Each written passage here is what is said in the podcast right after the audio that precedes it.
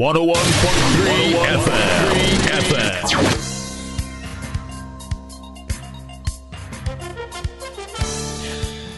நேர்கள் அனைவருக்கும் வணக்கம்.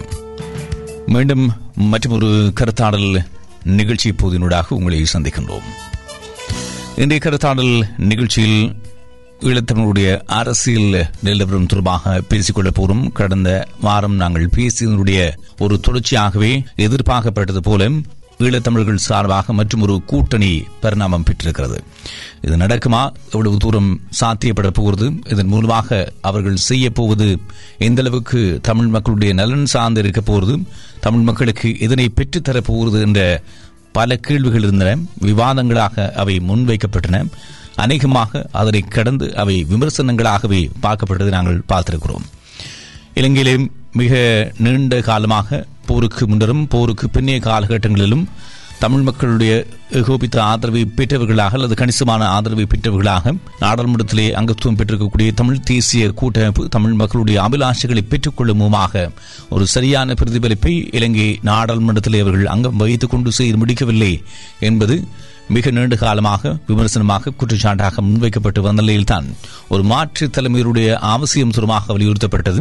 அவ்வாறு ஒரு மாற்றுத் தலைமை உருவாக்கம் பெறுவது என்பது, பலமான மாற்றுத் தலைமை உருவாக்கம் பெறுவது ஒரு ஆரோக்கியமான அரசியலுக்கு வித்திடும் என்று எதிர்பார்க்கப்பட்ட நிலையில்தான் தமிழ் தேசிய மக்கள் முன்னணி பார்க்கப்பட்டது. ஒரு அவ்வாறான ஒரு கட்டமைப்பாக அது பரிணாமப்பெறும் என்று அதன் பின்னர் சி வி விக்னேஸ்வரன் அவர்கள், முன்னாள் வடமாகாண முதலமைச்சர் சி வி விக்னேஸ்வரன் அவர்களுடைய வளர்ச்சியும் அவருக்கு இருக்கக்கூடிய மக்கள் செல்வாக்கும் அவரையும் இணைத்துக் கொண்டு ஒரு பரந்த அளவிலான கூட்டணி உருவாக்கப்படுகின்ற பட்சத்தில் அது கூட ஒரு மாற்று சக்தியாக பிரதிபலிக்கப்படும் என்றெல்லாம் எதிர்பார்க்கப்பட்டது. இந்த நிலைமையில் இரு தரப்புகளையும் இணைத்துக் கொண்டு பயணிப்பது என்பது சாத்தியப்படவில்லை என்பதை கடந்த கால நிலவரங்களின் அடிப்படையிலே, நகர்வுகளின் அடிப்படையிலே நாங்கள் பார்த்திருக்கிறோம், பேசியும் இருக்கிறோம். இந்த நிலையில் தமிழ் மக்கள் கூட்டணி என்ற ஒரு புதிய கட்சியை கடந்த வருட இறுதியிலே முன்னாள் வடமாகாண முதலமைச்சர் சி வி விக்னேஸ்வரன் அவர்கள் அறிவித்த போதிலும் கூட அந்த கூட்டணியோடு யாரெல்லாம் சேர்ந்து பயணிக்கப் போகிறார்கள் என்ற கேள்விகள் தோக்கின்றன.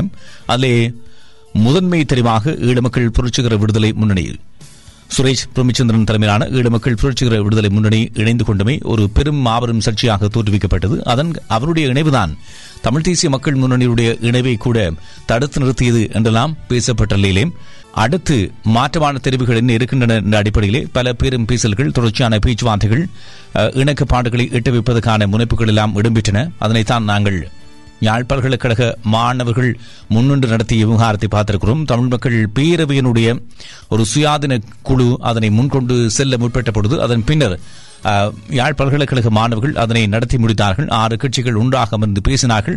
பல தசாப்தங்களுக்கு பின்னர் அது ஒரு மாபெரும் மைல்கல்லாக பார்க்கப்பட்டது. இறுதி நேரத்திலே 6வது தரப்பாக பெரும்பான்மையான அந்த உடன்படிக்கையிலே சொல்லப்பட்ட விடயங்களில் இணக்கம் எட்டப்பட்ட போதிலும் கூட ஒரு விடயத்திலே விட்டுக் கொடுப்பு செய்ய முடியாத நிலையிலே தமிழ் தேசிய மக்கள் முன்னணி விலகிக் கொண்டது. இருந்தாலும் 5 பேர் அதில் கைச்சாத்திட்டுக் கொண்டார்கள். அது பெரும் மாற்றமாக பார்க்கப்பட்டது. ஆனால் அது அத்தோடு கலைந்து போய்விட்டது.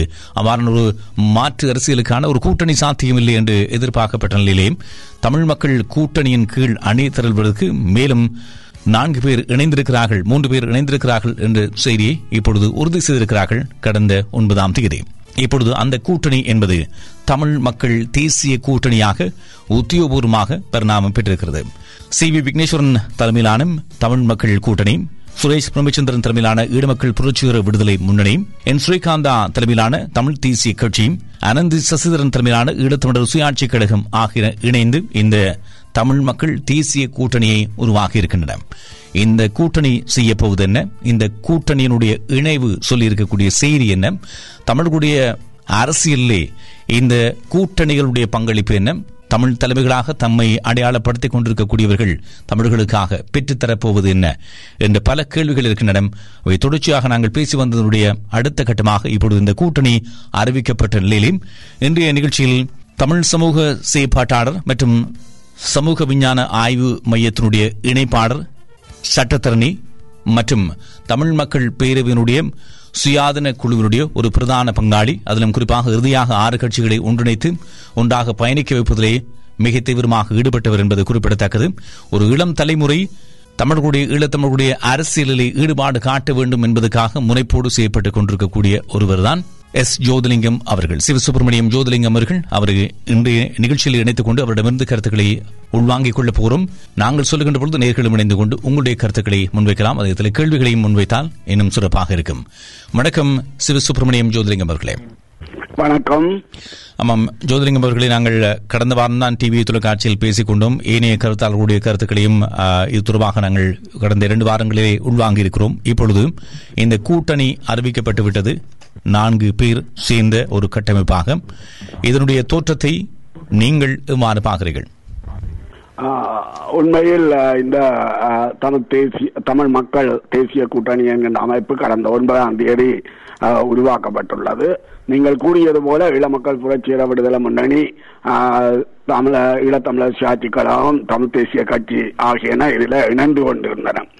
ஒரு ஐக்கிய முன்னணி என்பது அவசியம் என்பது உண்மைதான். ஏனென்றால் தேசிய இன பிரச்சனை என்பது ஒரு புறத்தை இருந்து வர்ற ஒடுக்குமுறை. அந்த ஒடுக்குமுறைக்கு முகம் கொடுப்பதற்கு சகல தரப்புகளும் ஒன்றிணைய வேணும். மக்களுக்குள்ள பல்வேறு அமைப்புகள், கொள்கைகள், அமைப்புகள் இருக்கலாம். அப்போ அவற்றுக்கிடையே ஒரு வலுவான ஐக்கிய முன்னணி தேவை என்பது உண்மையில் எதிர்பார்க்கப்பட்ட ஒன்றுதான். ஆனால் ஒரு இன விடுதலை போராட்டத்தில் ஈடுபட்டு இருக்கின்ற ஒரு சமூகத்துக்கான ஐக்கிய முன்னணி 2 விடயங்களை பிரதானமாக கொள்ள வேண்டும் என்று நான் நினைக்கிறேன். ஒன்று, அந்த அந்த அந்த ஒரு ஐக்கிய முன்னணி சிறப்பாக இயங்குவதற்கு தேவையான நிபந்தனைகள் என்ன? அதில் ஒன்று கொள்கை நிலைப்பாடும் உறுதிப்பாடும். 2வது சம பங்காளிகள் என்கின்ற நிலை. 3வது இவற்றை நடைமுறைப்படுத்துவதற்கான ஒரு வலுவான அமைப்பு பொறிமுறை. இப்ப இந்த 3ம் இருக்கின்ற போதுதான் ஒரு ஐக்கிய முன்னணி சிறப்பாக செயற்பட முடியும்.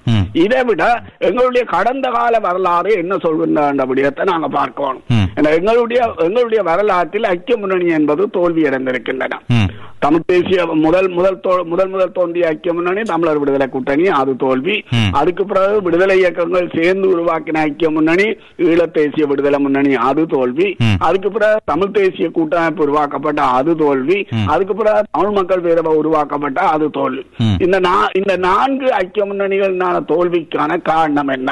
அந்த விடயங்களையும் நாங்கள் இருக்கோம். அதை அவற்றை எடுத்து பார்க்கின்ற போது இந்த விக்னேஸ்வரன் தலைமையில் உருவாக்கப்பட்ட ஐக்கிய முன்னணி மகிழ்ச்சிப்படக்கூடிய ஒன்றாக இல்லை என்பதை மிகவும் கவலையுடன் தெரிவித்துக் கொள்ள. நீங்கள் சொன்ன இந்த ஐக்கிய முன்னணிக்கான அடிப்படைகள் என்ற விடயத்திலே இவர்கள் எங்கே அதை பூர்த்தி செய்யவில்லை, அந்த தேவைகளை பூர்த்தி செய்யவில்லை, எங்கே விலகி இருக்கிறார்கள் என்று நீங்கள் கருதுகிறீர்கள்? உண்மையில் அந்த விலகி இருக்கிற விடயம் 2 விடயம் தான். ஒன்று சமபங்காளிகள் என்கின்ற விடயம், மற்றது கடந்த கால வரலாற்றை கவனத்தில் எடுத்துக்கொள்ளாத விடயம். இந்த 2லையும் தான் அவர்கள் கோட்டப்பட்டிருக்கிறார்கள் என்பது என்னுடைய அபிப்பிராயம். இதற்குள்ள அமைப்புகளுக்கிடையே சமத்துவமின்மை இருக்கலாம். ஆனா ஒரு ஐக்கிய முன்னணி என்று வருகின்ற போது எல்லாரையும் சமமாக மதித்து செயற்படுகின்ற போதுதான் அந்த ஐக்கிய முன்னணி ஒரு கொள்கை ரீதியான ஐக்கிய முன்னணியாக இருக்க முடியும். எங்களுக்கு இந்த ஒரு இனப்பிரச்சனைக்கான தீர்வு வரும் வரை எங்களுக்கு தேர்தல் கூட்டணி அல்ல தேவை, எங்களுக்கு கொள்கை கூட்டணி தான் தேவை. இன்றைக்கு ஐக்கிய தேசிய கட்சி உருவாக்கி இருக்கின்ற ஒரு கூட்டணி அது தேர்தல் கூட்டணி. மஹிந்தர் உருவாக்கின கூட்டணி தேர்தல் கூட்டணி. திராவிட முன்னேற்ற கழகம் உருவாக்குற கூட்டணி தேர்தல் கூட்டணி. திராவிட முன்னேற்ற கழகம் உருவாக்குற கூட்டணி தேர்தல் கூட்டணி. அப்படியான ஒரு தேர்தல் கூட்டணி எல்லாம் எங்களுக்கு தேவை. எங்களுக்கு தேவை எங்களுடைய விடுதலை போராட்டத்தை வென்றெடுக்கக்கூடிய ஒரு கொள்கை ரீதியான ஐக்கிய முன்னணி. அப்ப கொள்கை ரீதியான ஐக்கிய முன்னணி என்று சொல்லி சொன்னால் அங்க சம பங்காளிகள் என்கின்ற அந்தஸ்து மிகவும் முக்கியமானது. ஆனால் இங்க சம பங்காளிகள் அந்தஸ்து இருக்கவில்லை. அரசியல் பீடத்தில் 50% விக்னேஸ்வரன் தலைமையிலான கட்சிக்கு, 20% தமிழ் மக்கள் கூட்டணிக்கு, 20% சுரேஷ் பிரேமச்சந்திரன் தலைமையிலான ஈழ மக்கள் புரட்சியர விடுதலை முன்னணிக்கு, 10% ஏனைய கட்சிகளுக்கு. அப்ப இங்க ஒரு வகையான ஒரு சமத்துவமற்ற நிலவரி. அதே மாதிரி ஆனால் ஒரு சாமானியனாக இருந்து பார்க்கின்ற பொழுது இயல்பாக வரக்கூடிய ஒரு கேள்வியும், இந்த இவர்களெல்லாம் அந்த கூட்டணியில் இணைந்து கொள்வதற்கு ஒரே காரணம் CV விக்னேஸ்வரன் அவர்கள், அவர் மீது பந்தயம் கட்டிக்கொண்டுதான் இவர்கள் எல்லோருமே கூட்டணி அமைப்பதற்கு முனைப்பு காட்டினார்கள். அது அதிலே கஜேந்திரகுமார் பொன்னம்பலம் உட்பட அப்பொழுது நாங்கள் பேசிய காலகட்டங்களிலே பிரதானமாக அந்த 2 தரப்புகளும் இணைவதற்குரிய காரணமும் CV விக்னேஸ்வரன் அவர்களுக்கு இருக்கக்கூடிய அந்த மக்கள் செல்வாக்கும் அவருடைய நேர்மைத்தன்மையை பிரதிபலிக்கின்ற போக்கும் காரணமாக அவ்வாறு அவர் தலைமையில் ஒரு கூட்டணி உருவாக்கப்படுகின்ற பட்சத்திலே இலகுவாக ஒரு மாற்று சக்தியாக புலம்பெற முடியும் என்ற அடிப்படையிலே அவர்கள் சிந்தித்தார்கள். ஆனால் இப்பொழுது அது சாத்தியப்படாத போதிலும் கூட ஏனையவர்கள் அவரோடு இணைந்து கொள்வதற்கும் அதே நோக்கம்தான் காரணமாக இருக்கிறது. அவர் ஒரு பிராண்ட் அம்பாசிடராக அவரை வைத்துக் கொண்டு அந்த தேர்தல் களத்தை சந்திப்பதற்கு இவர்கள் முனைகிறார்கள். ஆகவே அவர் ஒரு கட்சியை வைத்திருக்கிறார், அவருக்கு பிரதான பங்கு கொடுப்பதிலே என்ன தவறு? ஏனையவர்கள் அவருடைய தேவை கருதி இணைந்திருக்கிறார்கள். ஆகவே அவர்கள் ஏதோ ஒரு வகையில் சமரசம் செய்து கொண்டு செல்ல வேண்டும் என்பதுதான் ஒரு சாமானியனுக்கு தோன்றக்கூடிய கேள்வியாக இருக்கும். இதிலே உங்களுக்கு என்ன விளக்கம் இருக்கிறது? நீங்கள் கூறிய கருத்துல உண்மைகள் இருக்கலாம். அது குறிப்பாக இந்த கட்சிகள் ஏனைய விக்னேஸ்வரனுடைய கட்சியை தவிர ஏனைய கட்சிகளுக்கு என்னுடைய இருப்பு ஒரு பிரச்சனை. ஆக தங்களுடைய இருப்பை பாதுகாக்கிறேன்னு சொன்னா விக்னேஸ்வரனுடைய இணைவதன் மூலம் தான் இருப்பை பாதுகாக்கலாம் என்கின்ற ஒரு நிலைமை இருக்கிறது என்பது உண்மைதான். ஆனால் இங்க உள்ள பிரதானமான பிரச்சனை என்னன்னு சொன்னா, நாங்களோட தேர்தல் கூட்டுக்கு போக போறோமா, கொள்கை கூட்டுக்கு போக போறோமா? இதுதான் இங்க முக்கியமான பிரச்சனை. நாங்கள் தேர்தல் கூட்டுக்கு போறோம்னு சொன்னா விக்னேஸ்வரன் பல விட்டு குடும்பங்களை செய்திருக்கணும். அவரோட முன்மாதிரியான ஒரு ஐக்கிய முன்னணிக்கு தாரா வந்திருக்க வேணும். இதுல நாங்கள் இந்த ஐக்கிய முன்னணி தொடர்பாக முதல் பேச்சுவார்த்தையை நடாத்தியவர்களே நாங்கள் தான். நாங்கள்லாம் விக்னேஸ்வரன் சொன்னோம், நீங்க தனிச்சு நிக்க இல்லாத உங்களோட இணைஞ்சிருக்கக்கூடிய கட்சிகளை இணைத்து ஒரு ஐக்கிய முன்னணியை உருவாக்குங்க. அவர் அதுக்கு சொன்னார், அதுக்கான ஆவணத்தை நீங்களே தயாரிங்களு சொல்லி. அப்ப நானும் நண்பன் நிலாந்தனும் இந்தியாவில இருக்க திருமாசனம் இணைந்துதான் அந்த ஆவணத்தை தயாரித்தோம். அந்த ஆவணத்தில சமபங்காளிகள் என்கின்ற விடயத்தை தான் நாங்கள் சேர்த்திருந்தோம். அதை அந்த ஆவணத்தை அவர்களுக்கு அனுப்பிய போது அவர்கள் அதுக்கான பதிலையே தரவில்லை. நீண்ட காலமா தங்களுக்கு கிடைச்சு கூட இல்லை. திரும்ப நாங்கள் வற்புறுத்தி அவர்களை கேட்ட போதுதான் அவர்கள் தங்களுக்கு விக்னேஸ்வரன் கட்சிக்கு முக்கிய இடத்தை கொடுக்கணும், அந்தபடியாக நாங்கள் இன்னொரு ஆவணத்தை தயாரிச்சிருக்கிறோம். இன்னொரு ஆவணத்தை அவர்கள் தயாரிச்சிருக்கிறார். அந்த ஆவணத்தில தான் 50% விக்னேஸ்வரன் கொடுக்கணும், மிச்சம் ஏனைய கட்சிகளுக்கு மீதியில பங்கிட்டு கொடுக்கணும். அதுவும் அரசியல் படத்தில தலைவர் விக்னேஸ்வரன் ஏனையவர்களால் 50%. தலைவரை இதுக்குள்ள உட்படுத்துற இல்ல அதிகொரு பீடத்திலே முடிவெடுக்கின்ற அதிகாரம் என்பது ஒரு தனிநபரை சார்ந்ததாகவே இருக்க போறது. முடிவெடுக்கின்ற அதிகாரம் அப்ப இதுல அவர்கள் சிலவர்கள் அவர்கள் வைக்கிற கருத்தை என்னன்னு சொல்லி சொன்னால், இது சமபங்காளிகள் தங்களுக்கு ஒரு வாக்கு தான், அதை தாங்கள் விரும்பாத தீர்மானங்கள் எல்லாம் நிறைவேற்றக்கூடிய வாய்ப்பு வரும். அதிலே அவர்கள் சொல்ல வந்த விஷயம் என்னன்னு சொன்னா, தாங்கள் தான் கொள்கை ரீதியாக உறுதியானவர்கள், ஏனையவர்கள் உறுதியேற்றவர்கள். அதை உறுதியேற்றவர்கள் உறுதியேற்ற தீர்மானங்களுக்கு அமைப்பை இழுத்துக்கொண்டு போயிடுவார்கள் என்கின்ற ஒரு கருத்தை தான் முன்வைச்சார். நாங்கள் அதுக்கு ஒரு மாற்று ஏற்பாட்டை நாங்கள் கூறியிருந்தோம். அந்த மாற்று ஏற்பாடு என்னன்னு சொல்லி சொன்னால், நீங்கள் ஏகமனதாக தீர்மானங்களை எடுங்கள். உங்களால் ஏகமனதாக தீர்மானங்களை எடுக்க முடியாவிட்டால் மதத் தலைவர்கள், கல்வியாளர்கள், சமூக தலைவர்கள் உள்ளடங்கிய ஒரு ஆலோசனை குழுவை உருவாக்கி அந்த ஆலோசனை குழுவுடைய அந்த தீர்மானங்களை விடுங்க. அந்த ஆலோசனை குழு என்ன தீர்மானத்தை எடுக்கிறோம் அதை எல்லாருமே ஏற்றுக்கொள்ளுங்க என்கின்ற கோரிக்கையை நாங்கள் வைத்தோம். இவைக்கு அந்த அரசியல் பீடமும் வேட்பாளர் பட்டியலை தயார் செய்யறதுதான் பிரச்சனை.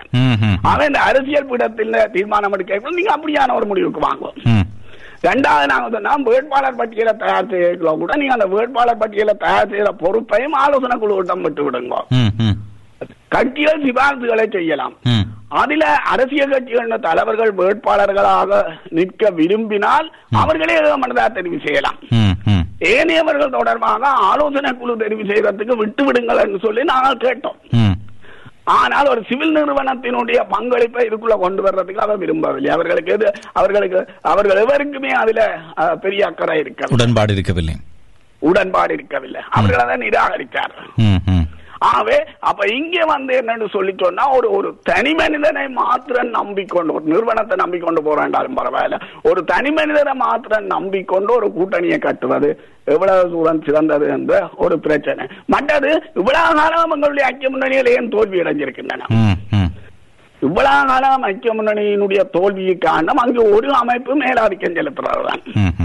இன்றைக்கு சுரேஷ் பிரேமச்சந்திரன் தமிழ் தேசிய கூட்டம் விட்டு வந்ததுக்கான காரணமே அங்க தமிழரசு கட்சி மேலாதிக்கம் செலுத்துவது. இப்பொழுது ஒட்டுமொத்தத்தில் பார்க்கின்ற பொழுது தமிழ் தேசிய கூட்டமைப்பு மீது என்ன வகையான குற்றச்சாட்டுகள் முன்வைக்கப்பட்டனவோ அதே குற்றச்சாட்டுகளை மையமாக கொண்டுதான் இந்த புதிய கூட்டு வந்திருக்கு. இதுவரை அதாவது என்னன்னு சொன்னா இவன் மாற்ற உருவாக்கையில இன்னொரு தமிழ் தேசிய கூட்டமைப்பை உருவாக்கி இருக்கிறாரு. அப்ப இன்னொரு தமிழ் தேசிய கூட்டமைப்பை உருவாக்குறதுக்கு இன்னொரு ஐக்கிய முன்னணி தேவையா என்கின்ற கேள்வி இங்க வருகிறது. மாற்று என்று என்றால் தமிழ் தேசிய கூட்டமைப்பு என்ன தவறுகளை எல்லாம் விட்டுதோ அந்த தவறுகள் எல்லாம் வராத வகையில் ஒரு மாற்று கூட்டணி அமைப்பதுதான் உண்மையில மாற்று. இந்த இந்திய சூழல இந்த மாற்றி அரசியல் தேவையான தொடர்பாக என்னட்ட வேறு கருத்துகள் இருக்கு, அது வேற விடயம். ஆனா ஒரு மாற்று கண்டு வருகின்ற போது அந்த தமிழ் தேசிய கூட்டமைப்புல இருந்து நாங்கள் எவ்வாறு வித்தியாசப்படுத்துகிறோம் என்பதை காட்டக்கூடிய ஒரு மாற்றா இருந்திருக்கோம். ஒரு தமிழ் மக்களுக்கான ஒரு முன் மொடல் மாதிரியாக இருந்திருக்கோம். நாங்க உண்மையிலே அதைத்தான் மானசீகமாக எதிர்பார்த்தோம். அந்த இடத்துல எங்களுக்கு பெரும் தோல்விதான் ஏற்பட்டிருக்கிறது என்பதை நாங்கள் இந்த இடத்துல கூடி வைக்க விரும்புகிறேன். இதிலே இறுதியாக இந்த 4 பேர் இணைந்திருக்கிறார்கள். 5ஆவதாக இன்னும் ஒருவரும் எதிர்பார்க்கப்பட்டார். அவர் முன்னாள் விடமாகாண விவசாயத்துறை அமைச்சர் ஐங்கரநேசன் அவர்கள், பொன்னுத்துறை ஐங்கரநேசன் அவர்கள். ஆனால் அவர் இதிலே இணைந்து கொள்ளவில்லை. அவருடைய பசுமை தாயகம் அமைப்பின் சார்பாக அவரும் இணைந்து கொள்வார் என்று எதிர்பார்க்கப்பட்டது. ஆனால் இப்பொழுது இந்த ஏனைய 3 பேரும் தமிழ் மக்கள் கூட்டணியோடு இணைந்து கொள்வதற்கு என்ன அடிப்படை காரணம் அவர்களால் சுட்டிக்காட்டப்பட்டிருக்கிறது? என்ன காரணம் அவர்களுக்கு ஒத்திசைவாக வந்திருக்கிறது? உண்மையிலே அவர்களுக்கான காரணம் வந்து அவர்களுடைய இருப்பு பிரச்சனை. ஈழ மக்கள் புரட்சிகர விடுதலை முன்னணியை பொறுத்தவரையில விக்னேஸ்வரன் ஐயா இல்லை என்றால் அவர்களுடைய வரலாறே முடிஞ்சு. அவர்களுக்கு அதுக்காந்தாலே ஒரு ஸ்டெப்புமே எடுக்கலாம். இல்லாம தமிழ் தேசிய கட்சி ஸ்ரீகாந்த ஆக்களை பொறுத்தவரையிலும் இதே தான். இல்லாம அனந்தி கொஞ்சம் தனித்துவமாக அணிக்கவள்கிட்டாலும் ஆனா கடைசி நேரம் அனந்திக்கும் இந்த நெருக்கடி தான் வந்திருந்தார்.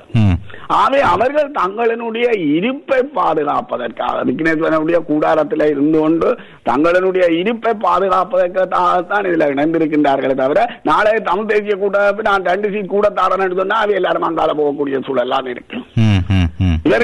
இவர்கள் எல்லாம் தமிழ் தேசிய கூட்டமைப்பில இருந்து தமிழ் தேசிய கூட்டமைப்பு தங்களுக்கான இடத்தை குறுக்கையில் என்பதற்காகத்தான் விலகி வந்தார்கள். ஏன் இன்றைக்கு தமிழ் மக்கள் கூட்டணியில மிக முக்கியமான ஆள் அர்ந்தகபாலன் சார். அந்த அர்ந்தகபாலன் சரிங்கால வந்த காரணம் சாவச்சேரியிலேயே அவருக்கு நான் குறுக்கையில அந்த பிரச்சனை. சாவச்சேரியில சில வேலை தமிழ் தேசிய கூட அந்த தமிழ் தேசிய கூட்டமைப்பு அன்றைக்கு இடம் கொடுத்திருப்பீங்க என்று சொல்லி சொன்னா அவர் இங்கால வந்திருப்பாருன்ற கூட ஒரு சந்தேகமான விடயம் தான். இவர்களுடைய விக்னேஸ்வரன் ஐயா அவனுடைய அனந்தபாலன் திருநூதியோ அந்த தமிழ் தேசியம் தொடர்பான கொள்கை நிலைப்பாட்டை நான் கேள்விக்கு உட்படுத்த வரையில்லை. அதுல எங்களுக்கு நம்பிக்கை இருக்கிறதா இல்லை அவர்கள் உறுதியாக இருக்கிறார்கள் என்றது உண்மை. ஆனா கொள்கை நிலைப்பாடுன்னு பாக்கல இவர்களை விட மிக உறுதியாக கஜேந்திரகுமாராக்கள் இருக்கிறார்கள். இங்க கொள்கை நிலைப்பாடுல உறுதியாக இருக்கிறது என்பதெல்லாம் முக்கியம். அந்த கொள்கை நிலைப்பாட்டை எப்படி நடைமுறையில கொண்டு வர போறீங்க என்றதா முக்கியம். அதுக்கான நடைமுறையில கொண்டு வருவதற்காக நீங்க என்ன திட்டங்களை வச்சிருக்கிறீர்கள், என்ன அமைப்பு பொறிமுறையை வச்சிருக்கிறீர்கள், என்ன ஜனநாயகத்தை பின்பற்றுகிறீர்கள் என்பதுதான் இங்க முக்கியமான விஷயம். ஆனால் தமிழ் மக்களுடைய ஈழத்தமிழர்களுடைய அரசியல் வரலாற்றில் நாங்கள் உன்னிப்பாக பார்க்கின்ற பொழுது 2001 தமிழ் தேசிய கூட்டமைப்பு தோற்றம் பெற்றதன் காரணமாக அது இயல்பாக தோற்றம் பெறவில்லை. அதற்கு பின்னால் பல கதைகள் இருக்கின்றன. ஒரு நிர்பந்தத்தின் அடிப்படையில் தான் அது உருவாக்கப்பட்டது, அல்லது அவர்கள் இணைந்து பயணிக்க ஆரம்பித்தார்கள். ஆனால் இப்பொழுது போருக்கு பின்னரான காலகட்டம் என்பது யாரும் தாங்கள் நினைத்ததை செய்துவிட முடியும் என்ற ஒரு நிலையில் இருக்கிறார்கள். அவர்கள் எடுத்திருக்கக்கூடிய ஆயுதம் தமிழ் தேசியம் என்பதாக இருந்தாலும் கூட அவர்கள் அதை வெவ்வேறு பரிணாமங்களிலே வெளிப்படுத்தி கொண்டு தாங்கள் சுயாதீனமாக இயங்கக்கூடியவர்களாக இதுவரைக்கும் செய்யப்பட்டு வந்திருக்கிறார்கள். இப்பொழுது நாங்கள் முன்னைய நிகழ்ச்சிகளில் பேசியது போல தமிழ் மக்கள் கூட்டணியை சி. வி. விக்னேஸ்வரன் அவர்கள் உருவாக்குவதற்கு ஒரு காரணம் இருந்தது. ஈழ மக்கள் புரட்சிகர விடுதலை முன்னணி அது ஏற்கனவே ஒரு அமைப்பாக விடுதலை இயக்கமாக செய்யப்பட்டு அரசியல் கட்சியாக பதிவு செய்யப்பட்டு கூட்டமைப்பில் அங்கத்துவம் பெற்றது. அதுக்கு ஒரு காரணம் இருக்கிறது. ஆனால் அவசரமாக ஈழத்தமிழர் சுயாட்சி கழகத்தை உருவாக்கியவர் அனந்தி சசிதரன். சி. வி. விக்னேஸ்வரன் அவர்கள் தமிழ் மக்கள் கூட்டணியை அறிவிக்கப் போகிறார் என்பதற்கு முன்பாக அவருடைய அந்த அறிவித்தல் வருகிறது. அதன் பின்னர் இப்பொழுது நாங்கள் இந்த கூட்டணியில் இணையப் போகிறோம் என்பதற்காக தமிழ் தேசிய கட்சி என்பதை ஆரம்பிக்கிறோம் என்று என். சூரியகாந்தாவும் சுவாஜிலிங்கம் சொல்கிறார்கள். இந்த நிலையிலே அப்படி ஒரு விமர்சனம் இருந்தாலும் கூட ஒட்டுமொத்தத்தில் இதுவரைக்கும் ஒரு ஐக்கியம் சாத்தியப்படவில்லையே, அது எழுத்துருவாக அந்த பல கட்சிகள் ஒன்றிணைந்த சம்பவம் சாத்தியப்படவில்லை, இது குறைந்தபட்சம் எனும் ஒரு ஆரோக்கியமான விடயமாக பார்க்கப்படக்கூடாதா என்ற ஒரு கேள்வியும் வருகிறது அல்லவா?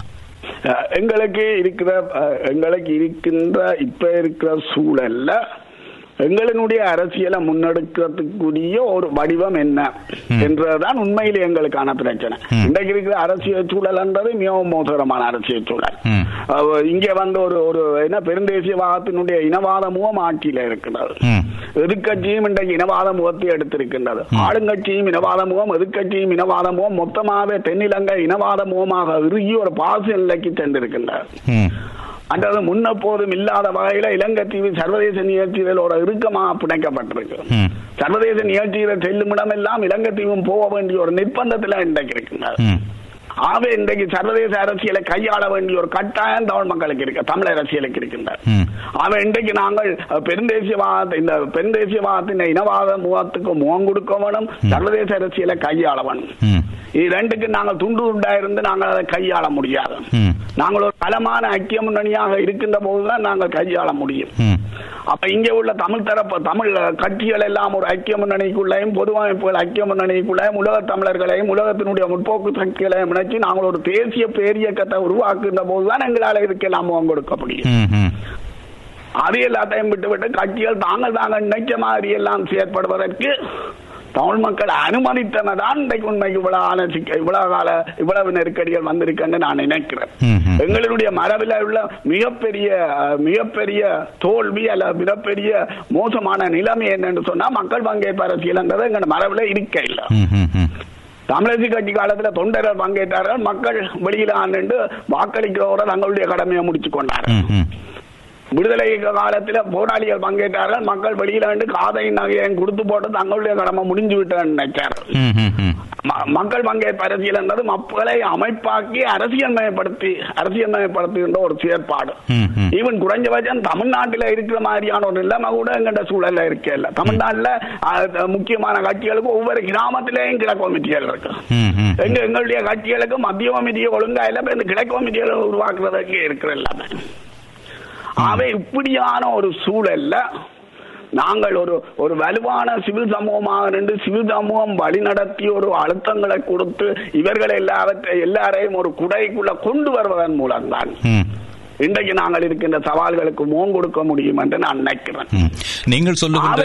நீங்கள் சொல்லுகின்ற இந்த ஒரு மாபெரும் ஐக்கியப்பட்ட ஒரு முன்னணி அரசியல் பேரியக்கமாக அது மிளிந்திருக்க வேண்டும், அதுதான் எங்களுடைய தேவை, சமகாலத்தினுடைய அவசியம் என்று நீங்கள் சொல்லியிருக்கிறீர்கள். அது நியாயமான கோரிக்கையும் கூட. உங்களை போன்ற சில பாட்டாளர்கள் தொடர்ச்சியாக இவ்வாறு ஒரு கட்டமைப்பு வலுப்பெற வேண்டும் என்பதற்காகவே இந்த தமிழ் மக்கள் பேரவை போன்ற கட்டமைப்புகளுடைய ஒரு உருவாக்கத்துடைய பின்னணியிலிருந்து செய்யப்பட்டிருக்கிறீர்கள். ஆனால் அது எதிர்பார்த்த விளைவை கொடுக்கவில்லை. ஆனால் அதன் பின்னரும் கூட ஒவ்வொரு கட்டங்களாக தமிழ் மாணவர்கள் முன்னெடுத்த அந்த 6 கட்சிகளை ஒன்றிணைக்கின்ற செயற்பாடுகளினுடைய பின்னணியில் இருந்து செய்யப்பட்டது முதல் இறுதியாக நீங்கள் சொன்ன இந்த புதிதாக இந்த ஐக்கிய முன்னணியை உருவாக்குவதற்கான ஒரு வரைவை சமர்ப்பிப்பது வரையில் நீங்கள் தொடர்ச்சியாக பணியாற்றியிருக்கிறீர்கள். ஆனால் அவர்கள் அதை செவிமடுக்கவில்லை. இறுதியாக இவ்வாறு ஒரு கூட்டணி அமைத்திருக்கிறார்கள். இது சுயாதீனமாக தாமாகவே தமக்குள் பேசிக்கொண்டு எடுத்த முடிவா, அல்லது இவர்களுக்கு பின்னால் இருந்து யாராவது சமரசம் செய்து வைத்தார்களா, அல்லது முகவர்களாக செய்யப்பட்டார்களா? உண்மையில் அது தொடர்பான விளக்கம் எங்கள்கிட்ட போதிய அளவுக்கு இல்லை. இது பின்னால இருந்தாரா, அது அழுத்தம் கொடுத்து செய்தார்களா, அல்லது இவர்களாக செய்தார்களா என்ற அந்த விளக்கம் உண்மையில போதிய அளவுக்கு இல்லை. ஆனால் இவர்கள் ஏற்கனவே அந்த கருத்தை தங்களுக்குள் வைத்திருந்த இருக்கிறார்கள் என்பது உண்மை. அதாவது விக்னேஸ்வரனுடைய ஐயாவனுடைய கட்சிக்கு மிக முக்கியத்துவம் கொடுக்கணும், அவரே தீர்மானம் எடுக்கிற செய்முறையில மேல நிற்க வேண்டும் என்கின்ற ஒரு விருப்பு அவர்களிடம் இருந்திருக்கின்றார். அப்ப அந்த விருப்பின் அடிப்படையில தான் அவர்கள் இந்த விஷயத்துல கூட கவனம் செலுத்தி இருக்கிறார்கள் என்று நான் நினைக்கிறேன். ஆனா நாங்கள் இன்றைக்கு வந்து ஒரு பலமான சிவில் சமூகம், அதாவது கல்வியாளர்கள், சமூக தலைவர்கள், மதத் தலைவர்கள் உள்ளடங்கி ஒரு பலமான சிவில் சமூகம் ஒரு பலமான அழுத்தத்தை கொடுப்பதன் ஊடாகத்தான் இவர்களை எல்லாம் ஒரு ஒழுங்குக்குள்ள கொண்டு வர முடியும் என்று நான் நினைக்கிறேன். எங்களால் ஏழுமோ ஏழாதோ அந்த கடமையை நாங்கள் செய்துதான் ஆவணும். சில விடயங்கள் நீங்கள் சொல்லுகின்ற விடயத்தை நடைமுறை சாத்தியமான ஒன்றாக ஒரு பார்க்கக்கூடியதாக இருக்கிறதா என்றால், கடந்த 10 ஆண்டுகளிலே நடந்த ஒரு அதிசயம்தான் இந்த தமிழ் மக்கள் பேரவையை போன்ற ஒரு சிவில் சமூக கட்டமைப்பினுடைய ஒரு உருவாக்கம். இருந்த போதிலும் கூட அந்த அரசியல் மயப்படுத்தப்பட்டு விட்டது என்பதுதான் பின்னாட்களில் வந்த விமர்சனமாக பார்க்கிறோம். அவர்கள் தங்களுடைய அரசியல் ஆதாயத்தை வலுப்படுத்திக் கொள்வதற்காக அதனை பயன்படுத்திக் கொண்டார்கள் என்று விமர்சனங்கள் முன்வைக்கப்பட்டன. ஒரு கட்டத்திலே தமிழ் தேசிய மக்கள் முன்னணி அந்த தமிழ் மக்கள் பேரவையை பயன்படுத்தியது என்ற குற்றச்சாட்டு, இரண்டாவது காலகட்டத்திலே சி வி விக்னேஸ்வரன் இந்த தமிழ் மக்கள் பேரவையை பயன்படுத்திக் கொண்டார் என்ற குற்றச்சாட்டு. இவ்வாறு அந்த குற்றச்சாட்டுகளுக்கு மத்தியிலே அந்த சிவில் சமூகம் என்பது, இந்த குடிசார் சமூகம் என்பது ஒரு சாத்தியமான ஒரு கட்டமைப்பாக உருப்பெற முடியுமா என்ற கேள்வியை தோற்றுவித்திருக்கிறது. இன்று நாங்கள் வானிலையில் பேசாவிட்டாலும் கூட தனியாக பேசுகின்ற பொழுது நீங்கள் வருத்தப்பட்டுக் கொண்ட ஒரு விடயம், இளம் தலைமுறைக்கு இந்த அரசியல் கடத்தப்படவில்லை. அந்த அரசியல் ஈடுபாடு கொண்டவர்கள், ஆர்வம் கொண்டவர்கள் தமிழ் அரசியல் பரப்பில் குறைந்து வருகிறார்கள். அவர்களுடைய நாட்டமெல்லாம் வேறு விடயங்களில் இருக்கிறது. அல்லது அவர்கள் வர விரும்பினாலும் கூட இந்த உடும்புப்பிடி சண்டையின் காரணமாக அவர்கள் விலகி நிற்க பார்க்கிறார்கள் என்ற நிலையை நாங்கள் பார்க்கிறோம். ஆகவே இதனை கடந்து நீங்கள் சொல்லுகின்ற இந்த சிவில் சமூகம் தொடர்பட வேண்டும், அழுத்தம் கொடுக்க வேண்டும் என்பது இந்த அளவுக்கு சாத்தியம். உண்மையில் காலத்துக்கு காலம் இல்ல. இப்ப இந்த 2009 பிறகு சிவில் சமூக தலையீடுன்றது இருந்திருக்கின்றது. ஆரம்பத்தில் ராயப்பு யோசப் தலைமையிலான தமிழ் சிவில் சமூக அமையம் ஒரு வலுவான தலையீட்டை செய்தார். வெற்றி தோல்வி என்றது வேற விஷயம், ஆனா ஒரு வலுவான தலையீட்டை செய்தார். அதற்கு பிறகு தமிழ் மக்கள் பேரவை ஒரு வலுவான தலையீட்டை செய்தார்.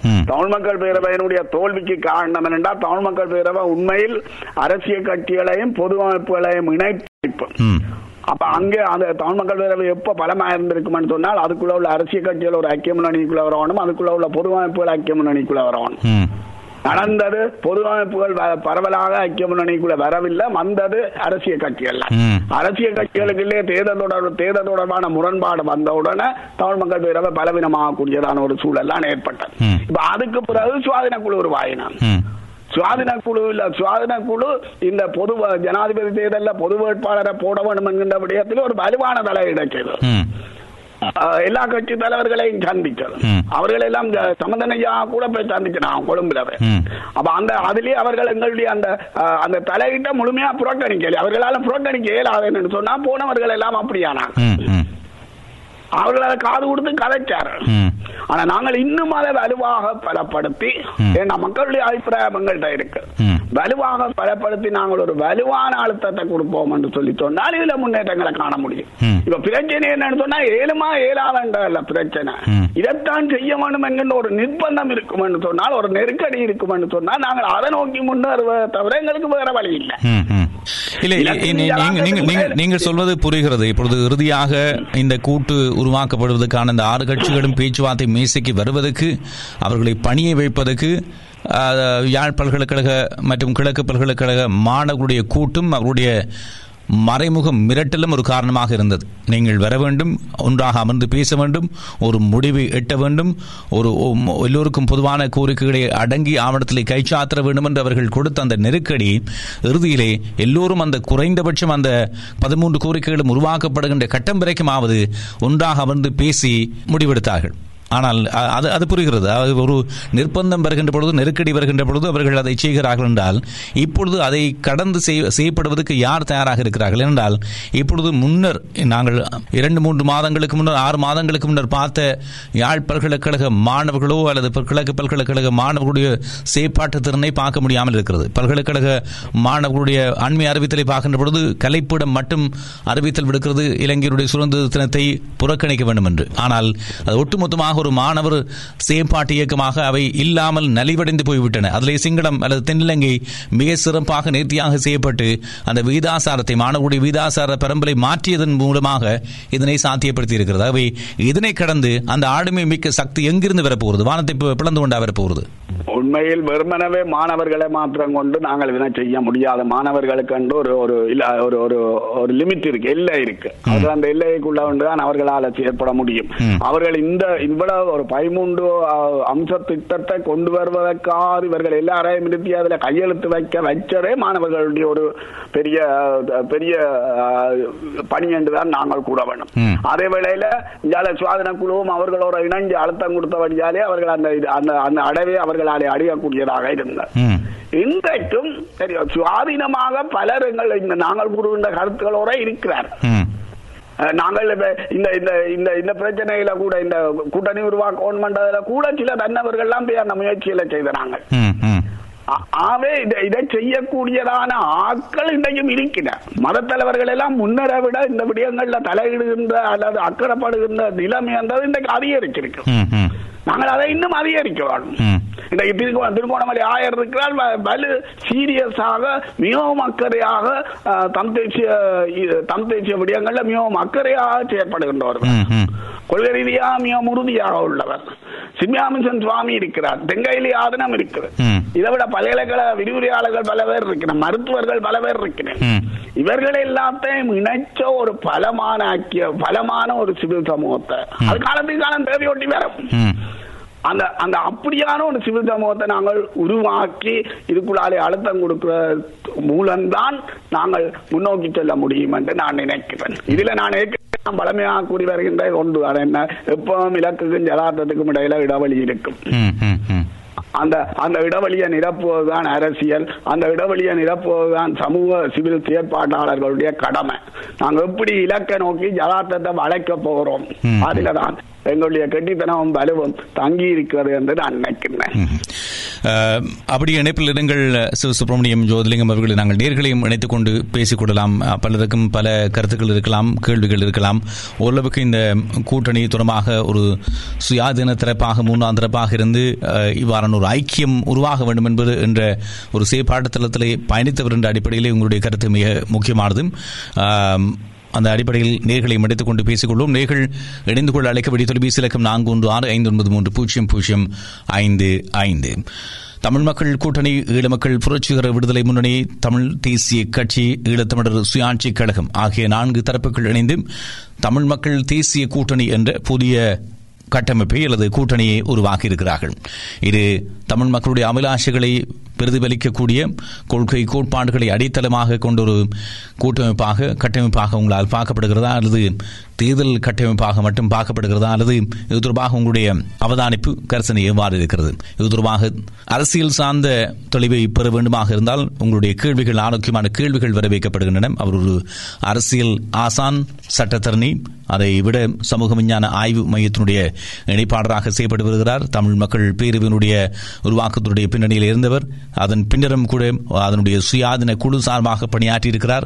6 கட்சிகள் ஒன்றாக இணைந்து பயணித்து ஒரு கூட்டணியாக உருவாக்க வேண்டும் என்ற முனைப்பிலே சுயாதீன குழு சார்பாக அவர்கள் ஈடுபட்டார்கள்.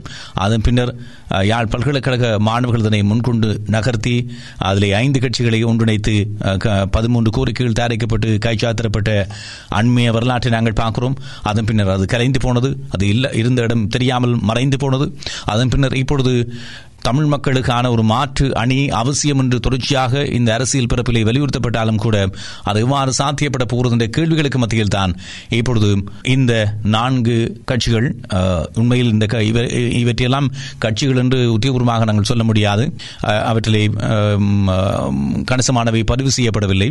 இனிமேல் காலத்தில் தான் அவர்கள் பதிவு செய்து கொள்ள வேண்டும். ஆகவே இந்த அமைப்புகள் கூட்டணியாக மிளிந்து சாதிக்கப் போவது என்ன? இந்த விடயம் தொடர்பாக உங்களுடைய அவதானிப்பு கருத்துக்கள் கேள்விகளோடு இணைந்து கொள்ளுங்கள். 4165930055. விளம்பரங்களை தொடர்ந்து பேசிக் கொள்வோம்.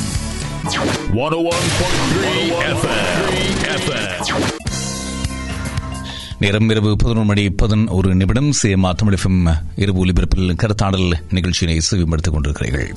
இன்றைய கருத்தாடல் நிகழ்ச்சியில் ஈழத்தமிழர்களுடைய அரசியல் நிலவரம் தொடர்பாக பேசிக் கொண்டிருக்கிறோம். மாற்று அரசியல் நோக்கிய கருப்பொருளுக்கு அமைவாக ஒரு புதிய ஐக்கியப்படுத்தப்பட்ட கட்டமைப்பு உருவாக்கப்பட வேண்டும் என்ற வலியுறுத்தல்கள் பிரதிபலிக்கப்பட்டன.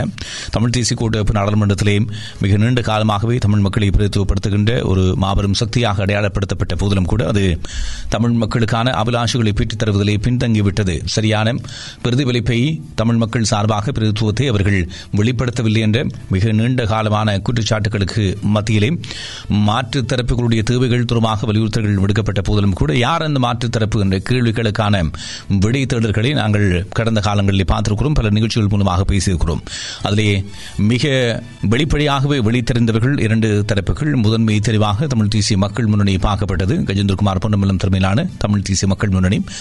மற்றது தமிழ் தேசிய கூட்டமைப்பில் இருந்து அதனுடைய செயற்பாடுகள் கொள்கை கோட்பாடுகளில் ஏற்பட்ட முரண்பாடு காரணமாக ஒரு மகா சக்தியாக தன்னை அடையாளப்படுத்தியவர்தான் வடமாகாண முன்னாள் முதலமைச்சர் சி வி விக்னேஸ்வரன் அவர்கள். அவருக்கென்று ஒரு தனி கட்சி இருக்கவில்லை. அவருக்கென்று ஒரு ஆதரவு தளம் மிக கணிசமாகவே பிரதிபலிக்கப்பட்டது. அந்த ஆதரவு தளத்தின் பின்புலத்திலே தமிழ் தேசிய மக்கள் முன்னணி உட்பட்ட ஏனைய தமிழ் மக்கள் பேரவை உட்பட்ட சக்திகளுடைய பக்கத்துணை இருந்த போதிலும் கூட காலப்போக்கிலே அவற்றுக்குள் விரிசல்கள் ஏற்பட்டது நாங்கள் பார்த்திருக்கிறோம். இதன் காரணமாக அவர்களுக்கு இடையிலே ஒரு கூட்டணிவு என்பது சாத்தியப்படாத நிலையிலே அவர் தமிழ் மக்கள் கூட்டணி என்ற ஒரு கட்சியை அல்லது ஒரு அமைப்பை உருவாக்கியிருக்கிறார். அவருடைய அந்த அமைப்பினுடைய உருவாக்கத்தின் பின்னணியிலே யாரெல்லாம் கைகூக்க போறார்கள் என்ற பேச்சு தான் கடந்த சில மாதங்களாக தொடர்ச்சியாக இடம்பெற்று வந்தது. என்னதான் இருந்தாலும் கூட தமிழ் தேசிய மக்கள் முன்னணியும் சி வி விக்னேஸ்வரனும் இணைந்து பயணிப்பது மட்டுமே அந்த ஒரு மாற்று அரசியலை பிரதிபலிக்கக்கூடிய ஒரு மகாசக்தியை உருவாக்குவதற்கான அடித்தளத்தை இடும் என்று எதிர்பார்க்கப்பட்டாலும் அது தொடர்பாக பரிந்துரைகளும் வேண்டுதல்களும் முன்வைக்கப்பட்ட போதிலும் கூட அவை சாத்தியப்படவில்லை. இரு தரப்புகளுக்கும் இடையில் சமரசம் ஏற்படவில்லை. இந்த நிலையில் இப்பொழுது 4 தரப்புகள் இணைந்து தமிழ் மக்கள் தேசிய கூட்டணி என்ற கூட்டணியை உருவாக்கியிருக்கிறார்கள். இது சாதிக்கப் போவது என்ன? இந்த கூட்டணி தொடர்பாக உங்களுடைய புரிதல் என்ன? இந்த கூட்டணியினுடைய செயற்பாடுகள், அடித்தளங்கள், சமகால அரசியல் நிலவரங்களில் இருக்கக்கூடிய கேள்விகள் என்ன? இவற்றோடு நீங்கள் இணைந்து கொள்ளலாம். கேள்விகள் இன்னும் ஆரோக்கியமாக முன்வைக்கப்படுகின்ற பட்சத்திலே அது தொடர்பாக பல தெளிவையும் பெற்றுக்கொள்ளக்கூடியதாக இருக்கும். அதற்கு பதிலளிக்கக்கூடிய வல்லமை மிக்கவராக ஒரு சட்டத்தரணி, சமூக விஞ்ஞான ஆய்வு மையத்தினுடைய இணைப்பாளர், அரசியல் ஆசான், அத்தோடு ஒரு மிக நீண்ட கால தமிழ் சமூக செயற்பாட்டாளர், தமிழ் மக்கள் பேரவை, தமிழ் மக்கள் பேரவையினுடைய சுயாதீன குழு மற்றும் இந்த மாபெரும் மாற்று அரசியல் சக்தி உருவாக்கப்பட வேண்டும் என்பதிலே நீண்ட நாட்களாக வியர்வை சிந்தி உழைத்து வரக்கூடிய ஒருவர்தான் சிவசுப்பிரமணியம் ஜோதிலிங்கம். ஏற்கனவே அவர் சொன்னது போல இந்தியாவில் இருக்கக்கூடிய மூத்த நாவுக்கரசு அவர்கள் வடக்கிலே இப்பொழுது சமகாலத்தில் இருக்கக்கூடிய மிக பிரதானமான கருத்தாளர்கள் வரிசையிலே பார்க்கப்படுகின்ற நிலாந்தன் மகாதேவா மற்றும் சிவசுப்பிரமணியம் ஜோதிலிங்கம் ஆகியோர் பின்புலத்தில் இருந்து ஒரு மாற்று அரசியலை உருவாக்க வேண்டும் என்பதற்காக பரிந்துரைகளை முன்வைத்தார்கள். ஆனால் அவை அனைத்துமே நிராகரிக்கப்பட்டு இப்பொழுது ஒரு புதிய கூட்டணி வந்திருக்கிறது என்ற நிலையை பார்க்கிறோம். இது தொடர்பாக உங்களுடைய கருத்துக்கள் என்ன? அப்படி இணைப்பில் இருங்கள் ஜோதிலிங்கம் அவர்களே. நீங்கள் இணைத்துக் கொண்டு பேசிக் கொள்ளலாம். நிகழ்ச்சியில் கலந்து கொள்ள வந்திருக்கின்ற முதல் நேர். வணக்கம், யார் பேசுகிறீர்கள்? ரூபன், சொல்லுங்கள் உங்களுடைய கருத்து அல்லது கேள்வி. ஒரு சமூக செயல்பாட்டாளர்கள் முதலில் உங்களுடைய ரிசீவர் மூலமாக பேச வேண்டும். ஸ்பீக்கர் போனை நிறுத்திவிட்டு பேச வேண்டும். தயவு செய்து இந்த நேரம் மிகவும் முக்கியத்துவம் வாய்ந்தது, அதை வீணடிக்க வேண்டாம். சரி, சொல்லுங்கள் ரூபன், உங்களுடைய கேள்வி என்ன? என்னன்னு சொன்னால் இவர் சொன்னவர் மெயினா அதன கொள்கைகள் ஒத்து போக இல்லை. ஒரு கட்சிகளை மாத்திரம்தான் சேர்க்கிற ரீதியில ஒரு உண்மையான கருத்தோட வச்சார். அதுல எந்த ஒரு மாற்று கருத்தும் இல்லை. உண்மையிலேயே தங்களுக்கு தேவைக்குதான் எல்லாரும் சேர்ந்திருக்கேன். ஆனால் எந்த கருத்து எந்த கேள்வி என்னன்னா இவர் சொன்ன விஷயம் சமூக செயல்பாட்டாளர்கள் மற்றது அங்க இருக்கிற என்னன்னு சொல்றது புத்த அறிவுஜீவிகள் அப்படிப்பட்ட நிறைய தெரிவிக்கணும். சோ அவியல் எல்லாரும் சேர்த்து ஒரு ஒரு நல்ல ஒரு டீமோட போன் பண்ணி கொண்டு இந்த எலெக்ஷனை கொடுக்கலாம்ட்டு. ஆனால் எந்த கேள்வி என்னன்னு சொன்னா இவியல் ஏன் அதை செய்யறதுக்கு இன்னும் இப்படிப்பட்ட என்னன்னு சொல்ற அறிஞர்கள். நீங்கள் சொல்வது இந்த அரசியல் கட்சிகளை விட்டுவிட்டு இந்த குடிசார் சமூகம், சிவில் சமூகம் என்று சொல்லப்படுகின்ற சமூகம், கல்விமான்கள், புத்திஜீவிகள், மத குருக்கள் என்று பார்க்கப்படக்கூடிய இந்த சுயாதீன தரப்புகள் எல்லோரையும் இணைத்து ஒத்திசைவான கருத்தை கொண்டவர்களை இணைத்து அவர்களையே அரசியல் ஈடுபட வைப்பது அதையா நீங்கள் சொல்லுகிறீர்கள்? அதாவது அரசியல் ஈடுபட சொல்லி இப்ப கட்சியில் இப்ப சேர்ந்த கட்சிகளோட ஒரு ஒரு முன்னேற்றமான ஒரு பேச்சுவார்த்தையை ஏன் செய்ய முடியும்? அவர்களுக்கு அழுத்தம் கொடுக்கும் வகையிலே செய்ய முடியவில்லை ஏன் என்று கேட்கிறீர்கள்? கண்டிப்பா மக்கள் மத்தியில நல்ல ஒரு நல்ல கருத்தை வச்சிருக்காங்க. அப்ப ஏன் இவரால் அதை செய்ய முடியாது? நன்றி ரூபன். நன்றி. மிக முக்கியமான ஒரு கேள்வி உங்களுக்கு புரிந்திருக்கும் என்று நம்புகிறோம். புரியவில்லை என்றால் சொல்லுங்கள், நான் அந்த கேள்வியை மீளவும் கூறுகிறேன் ஜோதிலிங்கம். உண்மையில் அவர் கேட்ட கேள்வி மிக முக்கியமானது. ஒரு நாங்கள் ஒரு ஆரம்ப காலங்களில் இருந்து ஒரு வலுவான சிவில் சமூக அமைப்பை கட்டுவதற்கு நாங்கள் உண்மையில தவறி இருந்தோம். அந்த தவறுதல் எல்லாம் சேர்ந்து தான் இந்த நெருக்கடிகளை உருவாக்கி இருக்கின்றது. ஆனாலும் 2009 பிறகு தமிழ் சிவில் சமூக அமையம் என்கின்ற ஒரு அழுத்த குழுவை உருவாக்கி சில தலையீடுகளை செய்தது. அதே போல நான் ஏற்கனவே கூறியது போல தமிழ் மக்கள் பேரவை சில தலையீடுகளை செய்தது. இன்றைக்கு இந்த நெருக்கடி வந்திருக்கிறார். அவர் இந்த நெருக்கடி வந்திருக்கிறபடியாலே அவர் கூறியது போல இவர்களை இணைத்து நாங்கள் ஒரு பலமான ஒரு சிவில் சமூக அமைப்பை உருவாக்கி அந்த அமைப்பினுடைய வழிகாட்டலுக்கு கீழே இந்த சக்தி அரசியல் கட்சிகள் எல்லாவற்றையும் கொண்டு வரக்கூடியதான ஒரு மேல்நிலையை எடுக்கிற ஒரு செயற்பாட்டை நாங்கள் முன்னெடுக்கத்தான் வேண்டும். அதுல எங்களுக்கு எந்தவித மாற்று கருத்தும் இல்ல. அதுக்கான முயற்சிகளை நாங்கள் செய்துதான் அவருடைய கேள்வி ஏன் இதுவரைக்கும் அது சாத்தியப்படவில்லை என்பதுதான் கேள்வி. அதான் பலருக்கும் இருக்கக்கூடிய கேள்வி. இதுவரை சாத்தியப்படவில்லை என்றில்லை, இதுவரை அந்த தலையீடுகள் நடந்திருக்கு. ஆனால் ஒரு பலமான அணியாக வந்து தலையீட்டை செய்யக்கூடிய சாத்தியம் தான் இதுவரை நடக்கல. மற்றபடி இதுவரை அவ்வப்போது தலையீடுகள் நடந்திருக்கின்றன, அவ்வப்போது செயற்பட்டு இருக்கின்றார்கள். ஆனா ஒரு பலமான அணியா வரக்கூடிய நிலை இருக்கல. அவ்வாறான ஒரு ஐக்கியப்பட்ட சக்தி இந்த அரசியல் தலைமைகளை வழிநடத்துவதற்கு பொதுவாகவே அரசியல் சக்திகளான் மக்களை வழிநடத்தும். ஆனால் இன்று தமிழர்களுடைய தேவை அதுவல்ல. மக்கள் தாமாக முடிவெடுத்து அரசியல் தலைமைகளை வழிநடத்துகிறார்கள் என்பதை கடந்த தேர்தலிலும் கூட பிரதிபலித்திருக்கிறார்கள், ஒவ்வொரு சந்தர்ப்பங்களிலே பிரதிபலித்திருக்கிறார்கள். இப்பொழுது தேவை இந்த அரசியல் கட்சிகளை ஒருவழிப்படுத்துவதற்கு ஒரு மகாசக்தி தேவை. அது சாத்தியப்படுமா? உண்மையிலே சாத்தியப்படுமா இல்லையா என்பதற்கப்பால நாங்கள் அதைத்தான் செய்ய வேண்டியவர்களாக இருக்கிறோம். இன்றைக்கு நான் ஏற்கனவே கூறியது போல இன்றைக்கு உண்மையில மாற்று அரசியலை விட ஒன்றிணைந்த அரசியல் தான் இன்றைக்கு மிக முக்கியமானது. ஒன்றிணைந்த அரசியல். அப்ப அந்த ஒன்றிணைந்த அரசியல் சொன்னா இந்த தமிழ் தேசிய பரப்பில் உள்ள அனைவரையும் எல்லாரையும் ஒன்றாக சேர்த்து எப்படி முன்னுக்கு போறோன்ற தொடர்பாக தான் நாங்கள் கவனம் செலுத்தோம். நான் நினைக்கிறேன் எல்லாரையும் இணையுங்கோ, எல்லாரையும் பஸ்ல ஏற்றுங்கோ, ஆனா கொள்கையில வலு உறுதியானாக டிரைவரா இருந்தோம்னா அதை கொண்டு போங்க என்கின்றதான ஒரு நிலைமையை நாங்கள் எப்படி கொண்டு வருது அது தொடர்பாகத்தான் நாங்கள் கூடுதலாக கவனம். இந்த கட்சி அரசியலுக்குள்ளவே கட்சி அரசியலுக்குள்ளே தேர்தல் அரசுக்குள்ளையும் போய் நாங்கள் மாட்டுப்படக்கூடாது. பொதுவாகவே இந்த எங்கண்ட வரலாற்றில தேர்தல்கள் ஒவ்வொரு முறை வருகின்ற போதும் சிவில் அமைப்புகளை கூட சிதைச்சு விடுகிறார். தேர்தல்கள் வருகின்ற போது கடைசி நேரம் அவர்களும் என்ன அதுக்குள்ள சரிபுள்ளிகள் பார்த்து ஏதாவது ஒரு கட்சி சார்பாக போகக்கூடியதான சூழல்கள் எல்லாம் ஏற்பட்டிருக்கின்றன. அதனால சிவில் சமூக அமைப்புகள் எல்லாம் சிதைஞ்சு போனது. அதாவது கட்சிகளுக்கு அப்பாலான அமைப்புகள் இது வரலாற்றில் தொடர்ந்து நடந்திருக்கின்றன. அவன் இந்த தேர்தல் கட்சி அரசியல் தேர்தல் அரசியலுக்கு அப்பால நின்று சிந்தியக்கூடிய தமிழ் தேசிய நலனை மட்டும் வச்சுக்கொண்டு சிந்தியக்கூடிய ஒரு ஒரு அணியை நாங்கள் உருவாக்குகின்ற போதுதான் இதில் நாங்கள் முன்னேற்றங்களை காண முடியும் என்று நான் நினைக்கிறேன். நன்றி ரூபன், உங்களுடைய கேள்விக்கு மீண்டும் பேசுவோம். நன்றி, வணக்கம். எங்கள் நிகழ்ச்சியில் அடுத்த நேர். வணக்கம், யார் பேசுகிறீர்கள்?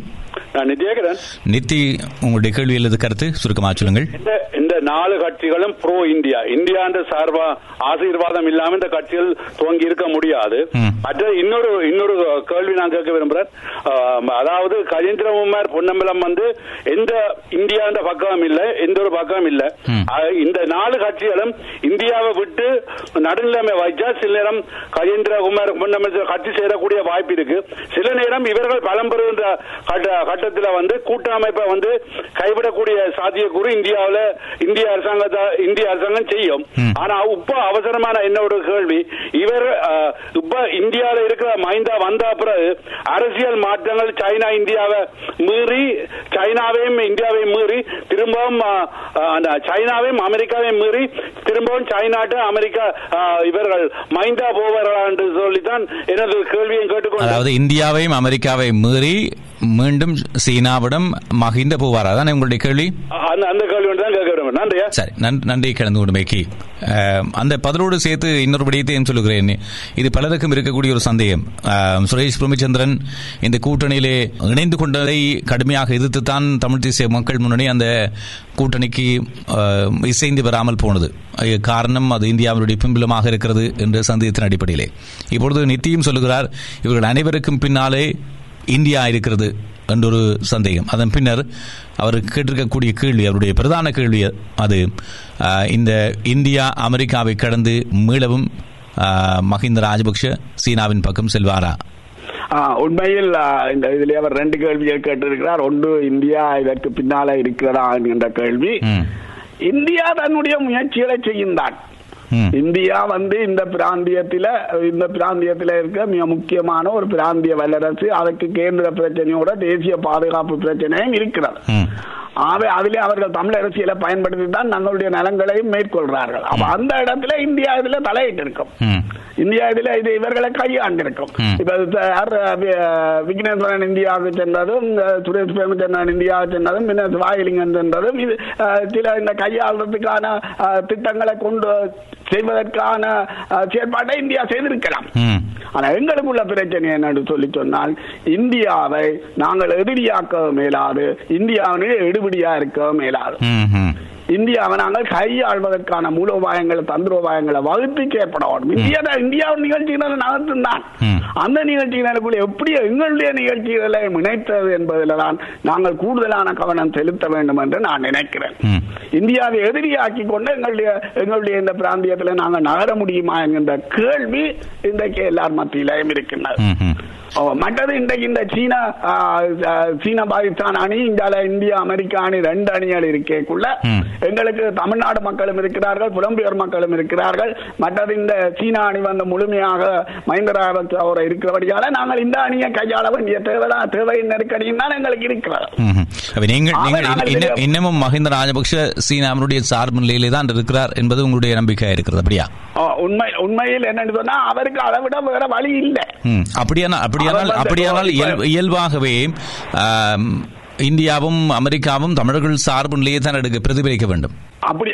அப்படி வரக்கூடியதான ஒரு சூழல் இருக்கு. ஆனால் அவர்களுடைய இப்போதைய அணுகுமுறை என்னன்னு சொன்னால், இந்தியாவை ஏதோ ஒரு வகையில சிறிதாக அணைச்சு கொண்டு சீனாவுரை உறவுகளை பேணி இதுக்குள்ளாலே ஒரு தந்திரோபாயமான ஒரு நகர்வொண்டை நகர்த்துகின்ற ஒரு ஒரு ஒரு வெளியுறவு கொள்கையைத்தான் அவர்கள் முன்னெடுக்க விரும்புகிறார்கள். அதான் அந்த அடுத்தடுத்து இவர்களுடைய இந்திய பயணம். ஆனா அந்த ஒவ்வொரு இந்திய பயணத்திலேயும் கூட இந்தியா சில வலுவான விஷயங்களை சொல்லி இருக்கிறார். அவை இந்த வலுவான விஷயங்களை மீறி இவர்களால் போறதுல கட நெருக்கடிகள் இருக்கிறது. ஆக இவர்கள் ஏதாவது அட்ஜஸ்ட் பண்ண பார்ப்பார்கள். ஆனா இவர்களை சீனாவை விட்டுட்டு போகலாதுன்னா, சீனா கை விட்டுனா இவன் இந்த பொருளாதாரம் தொடக்க இவர்களுடைய இருப்பு வரைய எல்லாமே ஆட்டம் காண தொடங்கும். ஆனபடியால் இவர்களால் சீனா விட முடியாது. அப்ப சீனாவுடைய மேலாதிக்கம் வருவது என்பது உண்மையில தவிர்க்க முடியாது. இதுதான் இன்றைக்கு தமிழ் அரசியலுக்கு ஒரு வெளியே திறந்து, ஒரு சர்வதேச வெளியே திறந்திருக்கிறது.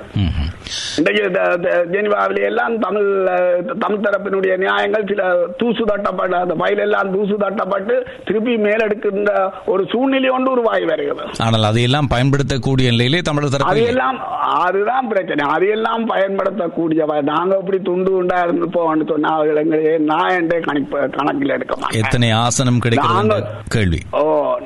நாங்கள் வலுவாக இருக்கின்ற போதுதான் நாங்கள் எல்லா தரப்பும், அதாவது இங்க தமிழ் அரசியல் தரப்பு கட்சிகள், பொது அமைப்புகள் எல்லாம் உண்டாத்திராண்டு உலக தமிழர்களை நினைச்ச ஒரு மாபெரும் ஒரு ஒரு தேசிய பேரியக்கமாக இருக்கின்ற போதுதான் அவர்கள் எல்லாம் எங்களோட கூட இருப்பார்கள். மற்றது, அதை கையாள்வதற்கு எங்களுக்கு ஒரு வெளியுறவு கொள்கை வேணும். நாங்கள் வெளியுறவு கொள்கையை உருவாக்க இல்லை, எங்களுக்கு அதுக்கான ஒரு வலுவான ராயதந்திரிகள் தேவை.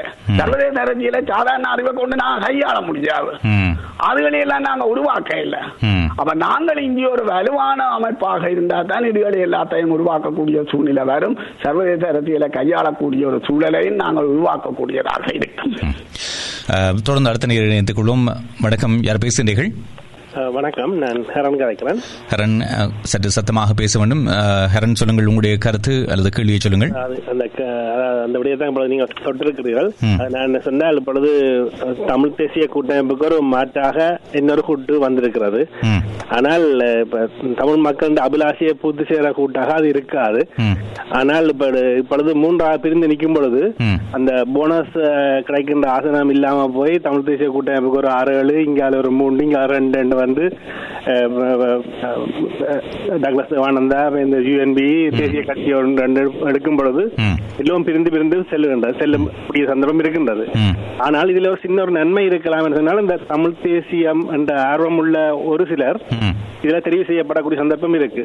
அவர்கள் தங்கள் சார்பாக பாராளுமன்றத்தில் இணைந்து செயற்பட்டு அல்லது ஐநாவில் சில விடயங்களை எடுத்து சில பாராளுமன்ற உறுப்பினராக தெரிவு செய்யப்பட்டிருக்கிறோம் என்பதை கொண்டு சில விடயங்களை காரியங்களை முன்னேற்றக்கூடியதாக ஒரு சிறு நன்மையாவது இதுல ஏற்படும் என்று நினைக்கிறீர்கள் அண்டவரை கேட்கின்றேன். அவருடைய சாராம்சம் இதன் மூலமாக இந்த பிரதிநிதித்துவம் மூலமாக தமிழ் தேசியவாதிகள் நாடாளுமன்றத்துக்கு செல்வார்களா, அதன் மூலமாக நன்மை கிடைக்குமா என்பதனுடைய கேள்வி. ஆனால் அவருடைய அந்த அடிப்படை கேள்வியுடைய பிரதான விடயம் தெளிவுபடுத்தப்பட வேண்டியிருக்கிறது. என்றால் தமிழ் மக்களை பொறுத்தவரையில் ஒரு மாற்று அரசியல் தேவைதான். ஆனால் அது பன்முகப்படுத்தப்பட்ட அரசியலாக இருப்பது என்பது தமிழுடைய அரசியல் அடித்தளத்தையே பலவீனப்பட்டு போக செய்துவிடும். என்றால் இருக்கக்கூடிய மக்கள் தொகையோடு அந்த எண்ணிக்கையோடு நாங்கள் பார்க்கின்ற பொழுது அது சாத்தியப்பட்ட ஒரு விடயமாக இருக்க போவதில்லை. ஆகவே இப்பொழுது இந்த கூட்டணி என்பது இந்த தமிழ் மக்கள் தேசிய கூட்டணியும் தேர்தலை நோக்கி களம் இறங்க போகின்ற நிலையிலேயும், மறுமுறையிலே தமிழ் தேசிய மக்கள் முன்னணியும் களம் இறங்க போகின்ற நிலையிலேயும், தமிழ் தேசிய கூட்டமைப்பும் களம் இறங்க போகின்ற நிலையிலேயும் அதனுடைய இந்த தேர்தல் விளைவுகளுவான் இருக்கும் என்று சற்று விளக்க முடியுமா? உண்மையில் இன்றைக்கு நான் ஏற்கனவே கூறியது போல இன்றைக்கு ஒன்றிணைந்த அரசியல் தான் அவசியமாக இருக்கிறது. ரணில் மைத்திரி கூட்டு அரசாங்க காலத்தில் இருந்த நிலைமையெல்லாம் இன்றைக்கு இன்றைக்கு இருக்கிற எல்லாம் முழுக்க புதிய அரசியல் சூழல்.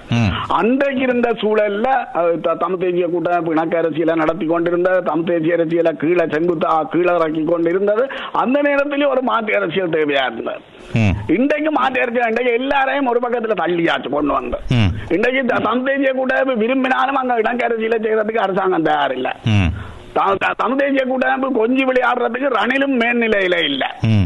அவன் இன்றைக்கு தேவையே எங்களுக்கு ஒன்றிணைந்த அரசியல். இந்த ஒன்றிணைந்த அரசியல் இல்லாவிட்டால் வடகிழக்கில 5 தொடக்கம் 6 ஆசனங்களை தமிழ் மக்கள் இழக்க வேண்டி வரும்.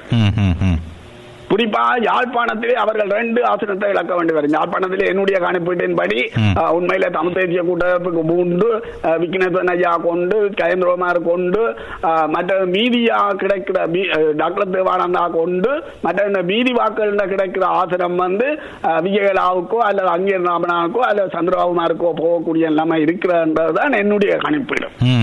அப்ப இங்க வந்து முன்னரவிட இல்ல தமிழ் தரப்பு எல்லாம் ஒன்றா இருந்து சொன்னா யாழ் மாவட்டத்தில் டாக்டர் தேவானந்தாக்கும் மட்டும் ஒரு ஆசனம் போகும். மீதி 6 ஆசனங்களும் தமிழ் தேசிய பரப்புக்கு வரும். வன்னியை பொறுத்தவரையில உண்மையில 2 ஆசனங்கள்ல ஒரே ஒரு ஆசனம் தான் முஸ்லீம்களுக்கு போகணும். மீதி 5 ஆசனங்களும் தமிழ் தரப்புக்கு வரக்கூடிய சூழல் இருக்கும். ஆனா இந்த தடவை உண்மையில தமிழ் தேசிய கூட்டமைப்புக்கு 2 ஆசனம் கிடைக்கும், சிவசக்தி ஆனந்தனுக்கு 1 ஆசனம் கிடைக்கும், தமிழ் தேசிய பரப்பில் உள்ள ஆக்களுக்கு 3 ஆசனம் மட்டும்தான் கிடைக்கும். மீதி ஆசனம் அங்கால போகக்கூடியதான ஒரு சூழல் ஒன்று வரும். அப்ப அதிலேயும் ஒரு ஆசனத்தை நாங்கள் இழக்க வேண்டி வரும் கட்டாயம். அதே மாதிரி திருகோணமலை மாவட்டத்தை பொறுத்தவரையில அங்க 3 சமூகம் கிட்டத்தட்ட சமனாக இருக்கின்றார்கள். திருகோணமலை மாவட்டத்தை தமிழ் மக்கள் எல்லாரும் ஒன்றிணைந்து தமிழ் தேசிய கட்சியில் எல்லாம் ஒன்றிணைந்து கேட்டு முதலாவது போனஸ் ஆசனம் தமிழ் தரப்புக்கு வரும். இல்லையான்னு சொன்னா திருகோணமலை மாவட்டத்தில் 1 ஆசனம் தான் கிடைக்கும். மட்டக்களப்பு மாவட்டத்தில் முஸ்லீம்களுக்கு உண்மையிலே 1 ஆசனம் தான், 4 ஆசனம் தமிழ் மக்களுக்கு வர வேண்டியது.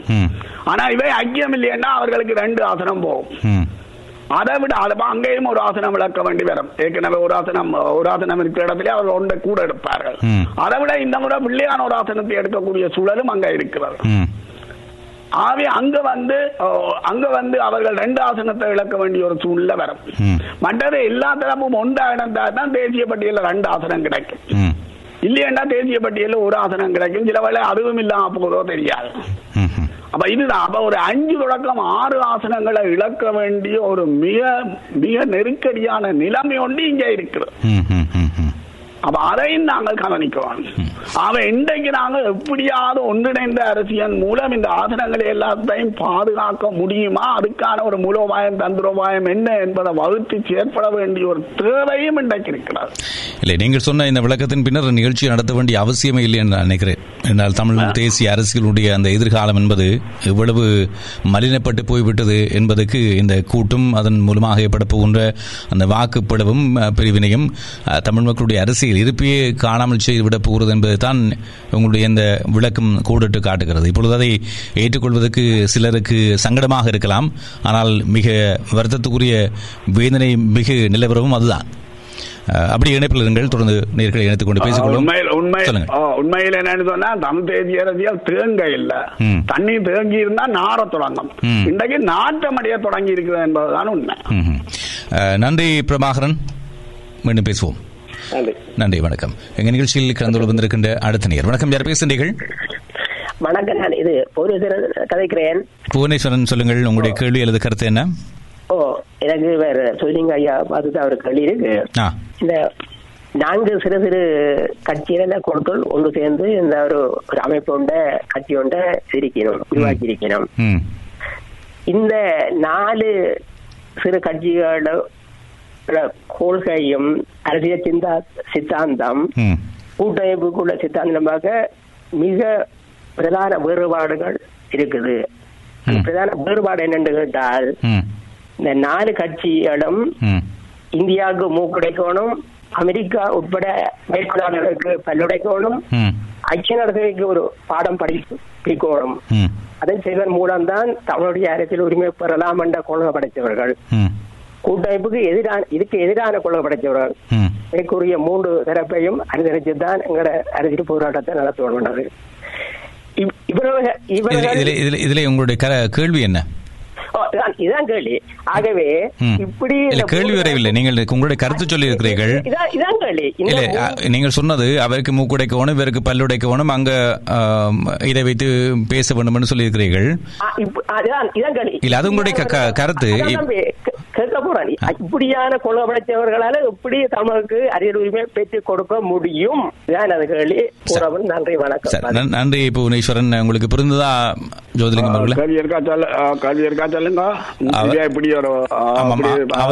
அவருடைய கருத்து? இவர்கள் இந்தியாவுக்கு மூக்குடைக்க வேண்டும், அமெரிக்காவுக்கு பல்லுடைக்க வேண்டும், ஐக்கிய நாடுகள் சபைக்கு பாடம் கற்பிக்க வேண்டும் என்பதுதான் அவர்களுடைய அரசியல் அடிப்படையாக இருக்கிறது.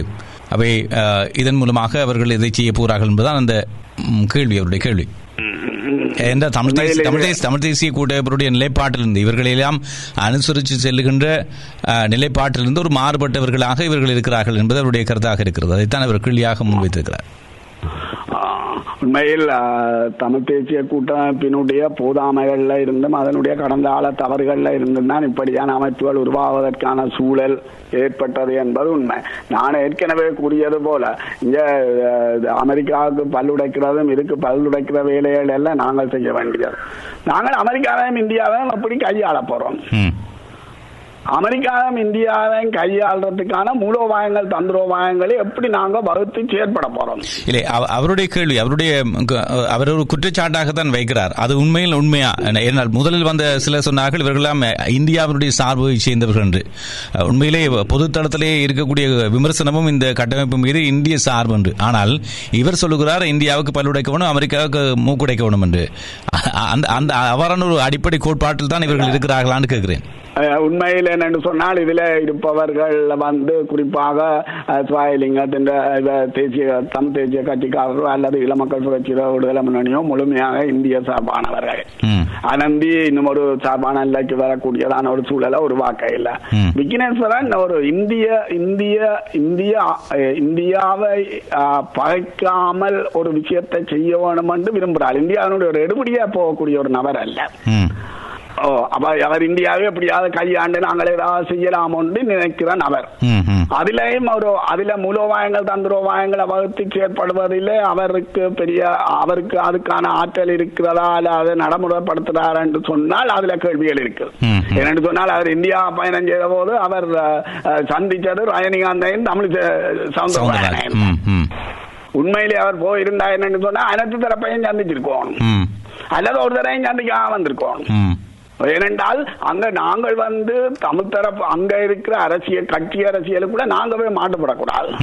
நாங்கள் அங்க தந்தை செல்வா முதல் தடவையாக இந்திய ஆதரவு கேட்டு போயக்குள்ள அவர் அங்க உள்ள எல்லா கட்சிகளையும் போய் ஆதரவு கேட்டார். அதாவது நாங்கள் இப்படியா நிலையில இருக்கோம், நீங்கள் உங்கண்ட கட்சிகள் என்ன பிரச்சனைகள் இருக்கணும், ஆனா அதை கடந்து எங்களுக்கு நீங்க ஆதரவு கொடுக்கணும் சொல்லி அப்படியான ஒரு பொது ஆதரவை இவர்கள் கேட்கறதுக்கு முயற்சி இருக்கணுமே தவிர தனிப்பட்ட சில அதுவும் பாரதிய ஜனதா கட்சியை மையப்படுத்திய ஆக்களோட மட்டும் சந்திச்சது உண்மையில் ஒரு ராஜதந்திர நடவடிக்கையாக இருக்கும் என்று சொல்லி நான் நினைக்கவில்லை. அரசியல் முதிர்ச்சி அதுல மிக முக்கியமான விஷயம் என்னன்னு சொன்னால், தமிழ்நாட்டின் பொது பிரச்சனைகள்ல நாங்கள் ஆதரவு கொடுக்கிறோம், வேற பிரச்சனை. இப்ப நாங்கள் காவேரி பிரச்சனையோ நாங்க தமிழ்நாட்டு மக்களோட நிக்கலாம், முல்லைப்பெரியாறு பிரச்சனையோ தமிழ்நாட்டு மக்களோட இருக்கலாம், ஜல்லிக்கட்டு பிரச்சனையோ தமிழ்நாட்டு மக்களோட இருக்கலாம். ஆனா திமுகவுக்கும் அண்ணா திமுகவுக்கும் இடையில இருக்க முரண்பாடுல நாங்கள் ஒரு சைட்டை எடுக்கலாம். அப்படியான ஒரு ராஜதந்திரான முறையை பின்பற்றுவதன் மூலம்தான் தமிழ்நாட்டை நாங்கள் வலுவாக கையாளக்கூடியதான ஒரு சூழல் ஒன்று உருவாகும். தமிழ்நாட்டை நாங்கள் ஒரு வலுவான பின்பலமாக வச்சிருக்கணும். தமிழ்நாட்டின் பின்பலம் தான் எங்களுக்கு இருக்கிற ஒரு பலமான சேமிப்பு சக்தி. நாங்கள் அதை அதை அதை அதை ஒழுங்காக கையாளக்கூடிய ஆற்றலை இன்னமும் நாங்கள் பெறவில்லை என்பதுதான் உண்மையில் நடக்கின்ற விடயம். நன்றி புவனேஸ்வரன், உங்களுடைய கேள்விக்கு மீண்டும் பேசுவோம். நன்றி, வணக்கம். எங்கள் நிகழ்ச்சியில் அடுத்த நேர் வணக்கம். யார் பேசுகிறீர்கள்? வணக்கம் உதயன். வணக்கம் சிவஜோதிலிங்கம். இது ராஜவர்மன். வணக்கம் ராஜவர்மன், சொல்லுங்கள் உங்களுடைய கேள்வி அல்லது கருத்து என்ன? இது விக்னேஸ்வரன் அவர்களின் தலைமையில் உருவாக்கப்பட்டிருக்கும் இந்த தமிழ் மக்கள் தேசிய கூட்டணி கொள்கைக்கான கூட்டணி அல்ல, தேர்தலுக்கான கூட்டணி என்பது எனது கருத்து. கடந்த 10 வருடங்களாக கூட்டமைப்பு தமிழ் மக்களின் வெறுப்புக்கு ஆளாகி அதன் ஆதரவு ரங்குமுகமாக போய்கொண்டிருக்கிறது. அதற்கு உதாரணம் 2018 நடந்த உள்ளூராட்சி தேர்தல் முடிவுகள். யாழ் தேர்தல் மாவட்டத்தில் கூட்டமைப்புக்கு 35% தமிழ் தேசிய மக்கள் முன்னணிக்கு 21% கிடைத்தன. ஆகவே இந்த எதிரான வாக்குகளை பிளவுபடுத்த இந்தியாவின் நிகழ்ச்சி நிரலில் ஆரம்பிக்கப்பட்டதே இந்த தமிழ் மக்கள் தேசிய கூட்டணி என்று நான் நம்புகிறேன். கேள்வி இருக்கிறது.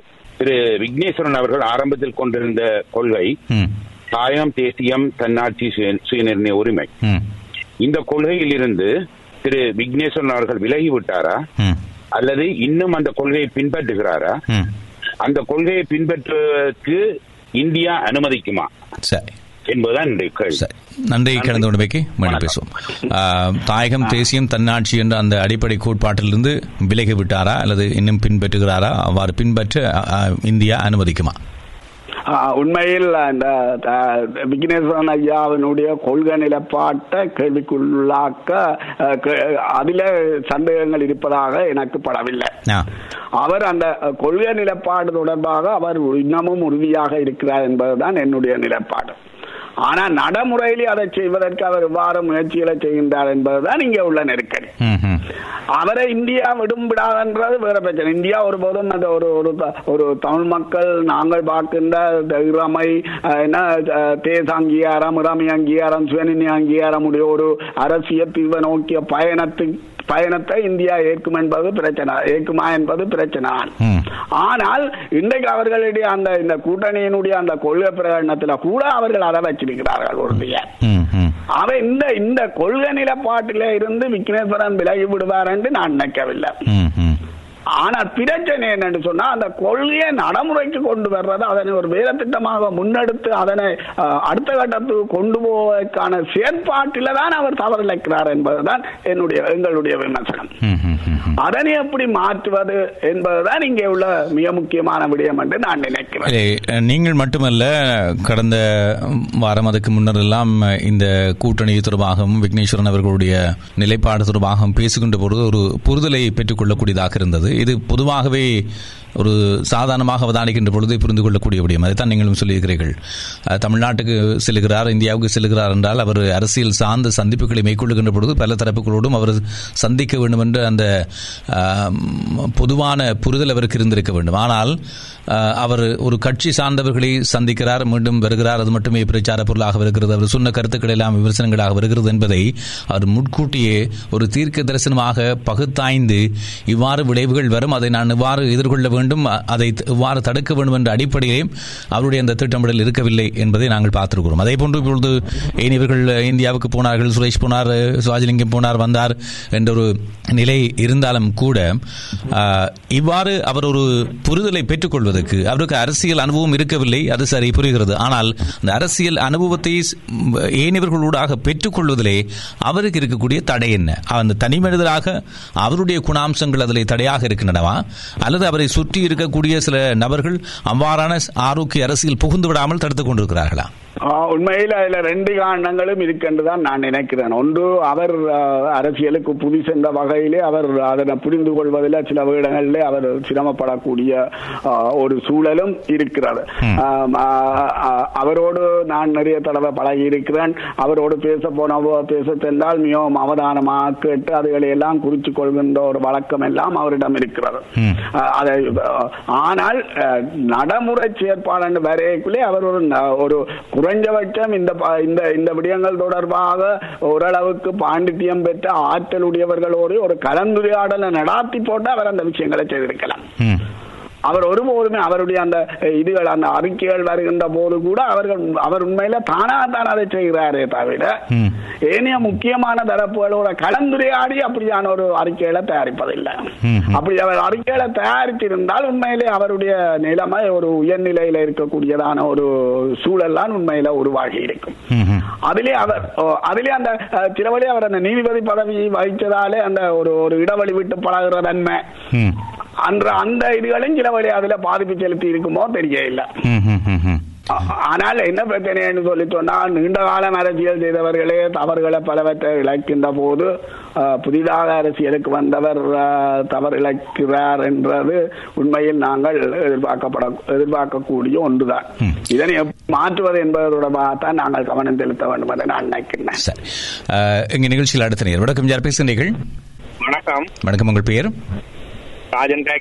ராஜன். சொல்லுங்கள், உங்களுடைய கேள்வி அல்லது கருத்து என்ன? அதாவது விக்னேஸ்வரன் ஐயா போன்ற ஒருவர் கட்டாயம் பாராளுமன்றத்தில் தோல்வி என்பது எனது அபிப்பிராயம். ஏனென்றால் அவர் போன்ற ஒருவர் எழுந்திருந்தால் கடந்த மைத்திரி காலத்தில் கூட இந்த சம்பந்தன் செய்த அந்த அணிலோட சுரம்போம் அரசியல் ஒரு நல்ல ஒரு எதிர்கட்சியாக எதிர்சக்தியாக அவர் இருந்திருப்பார். அது புரிகிறது. அவர் மைய அரசியலுக்குள் செல்ல வேண்டும், அவர் அவருடைய தலைமையிலே ஒரு பெரும் அணியை செல்ல வேண்டும், அது தமிழ் மக்களுடைய மகாசக்தியாக இருக்க வேண்டும் என்று பலர் ஆசைப்பட்டார்கள் இல்லையா? அதிலே தவறும் இருப்பதாக நாங்கள் கருதவில்லை. ஆனால் இப்பொழுது இன்றைய கருப்பொருள் இந்த கூட்டணி செய்ய போவது என்ன, சாதிக்க போவது என்ன? கூட்டணி சாதிக்க போவது சம்பந்தன் ஐயா நேற்று கூட இந்தியாவுக்கு போய் மஹிந்த ராஜபக்ச சொல்லி போட்டு வந்தார். வடக்கமான திருப்பி அனுப்பிட்டு உடனடியாக அதுக்கு ஒரு சூடாக அளிக்க எல்லாருக்கும் விளக்கம் கொடுத்திருக்காரு. மாவட்டம் தொடர்பான மிகவும் துணிவான கருத்துக்களை இந்த பௌத்த பேரணவாதிகளை கொடுத்திருக்காரு. இப்பேற்பட்ட ஒரு துணிகரமான விடயத்தை நான் சுமந்திரனிடமோ சம்பந்தனிடமோ மாவளியிடமோ காணவில்லை. இப்பேற்பட்ட நிச்சயமாக இலங்கை பாராளுமன்றத்தில் இருக்க வேண்டும்.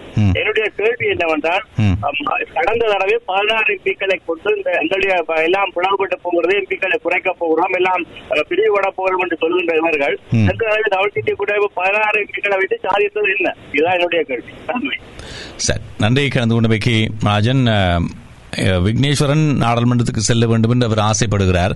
ஆனால் இவருடைய அணி மூலமாக வாக்குகள் பிரிந்துவிடும், நாடாளுமன்ற உறுப்புரிமை குறைந்துவிடும் என்று சொல்லப்படுகின்ற பொழுது 16 பேரை வைத்து அவர்கள் என்ன சாதித்தார்கள் என்று ஒரு கேள்வியோ கேட்கிறார். உங்களுடைய பதில் என்ன ஜோதிலிங்கம் அவர்களே? உண்மையில் விக்னேஸ்வரன் ஐயா பாராளுமன்றத்துக்கு செல்ல வேண்டும், தமிழ் மக்களினுடைய அரசியல் நிலைப்பாட்டை ஒரு சர்வதேச ரீதியாக தெரியப்படுத்தக்கூடிய வகையில் அவர் செயற்பட வேண்டும் என்பதில் மாற்று கருத்து இல்லை. ஆனால் உண்மையில் நான் விரும்பி இருந்தது வேறு விடயம். நான் விரும்பி இருந்தது விக்னேஸ்வரன் ஐயா இந்த முதலமைச்சர் பதவியில இருந்து விலகினா பிறகு அவர் இந்த கட்சி அரசியல்ல இருந்து விலகி அவர் ஒரு தமிழ் தேசிய இயக்கத்துக்கு தலைமை தாங்கிற ஒரு குறியீடா, தமிழ் தேசிய தலைமையினுடைய ஒரு குறியீடா அவர் இருக்கணும் என்றதுதான் நான் உண்மையில விரும்பியிருந்தேன். அவர் எல்லாரையும் வழி நடத்துற கட்சி அரசியலுக்கு அப்பால நின்று வழி நடத்தின அயதுல்லா கொமேனி இருக்கிற மாதிரியான ஒரு நிலையில ஒரு வலுவான நிலையிலே அவர் இருக்கணும் என்றுதான் விரும்பி இருந்தார். அவர் ஒரு தேசிய தலைவராக இருக்கணும் விரும்பியிருந்தார். தமிழ் மக்கள் பேரவைக்கு தலைவராக்குவதன் ஊடாக அவர் ஒரு தேசிய தலைவராக இருக்கலாம். அதை நான் நேரடியாக அவரிடம் கூறியிருந்தேன். அவரும் அதனை பரிசீலிப்பதாக எனக்கு நேரடியாக கூறியிருந்தார். தான் அதை கவனத்தில் எடுக்கிறேன் என்றும் கூறியிருந்தார். தன்னிடம் அப்படி ஒரு கருத்து இருக்குன்னு சொல்லி கூட சொல்லியிருந்தார். ஆனா வெளியில இருந்த நடப்புகள் எல்லாரும் தான் உசுப்பேத்தி அவரை கட்சி ஒன்றை உருவாக்க வைத்தார். அதுல கயந்திரநாதருக்கு கூட பங்கு இருக்கு கட்சியை உருவாக்க வைச்சதுல. அப்படி ஒரு கட்சியை உருவாக்க வச்சு அவர் ஒரு கட்சி அரசியலுக்குள்ள கொண்டு போய் சிதைக்க வச்சதுல வெளியில இருக்கிற கணவருக்கும் மேல பங்கு இருக்கு. எங்களுக்கு ஒரு கவலை இருக்கு. இப்படியான ஒரு ஒரு ஒரு பெரிய ஆளுமையை நாங்கள் கவனமாக கையாண்டு இருக்கணும். அவர் தமிழ் தரப்பு கவனமாக கையாண்டு முடியவில்லை என்கின்ற ஒரு கவலையும் என்னிடம் இருக்கிறது. இதுல நாங்கள் ஆரம்பத்தில இருந்தே தவறு விட்டு இருக்கிறோம் என்றுதான் நான் நினைக்கிறேன்.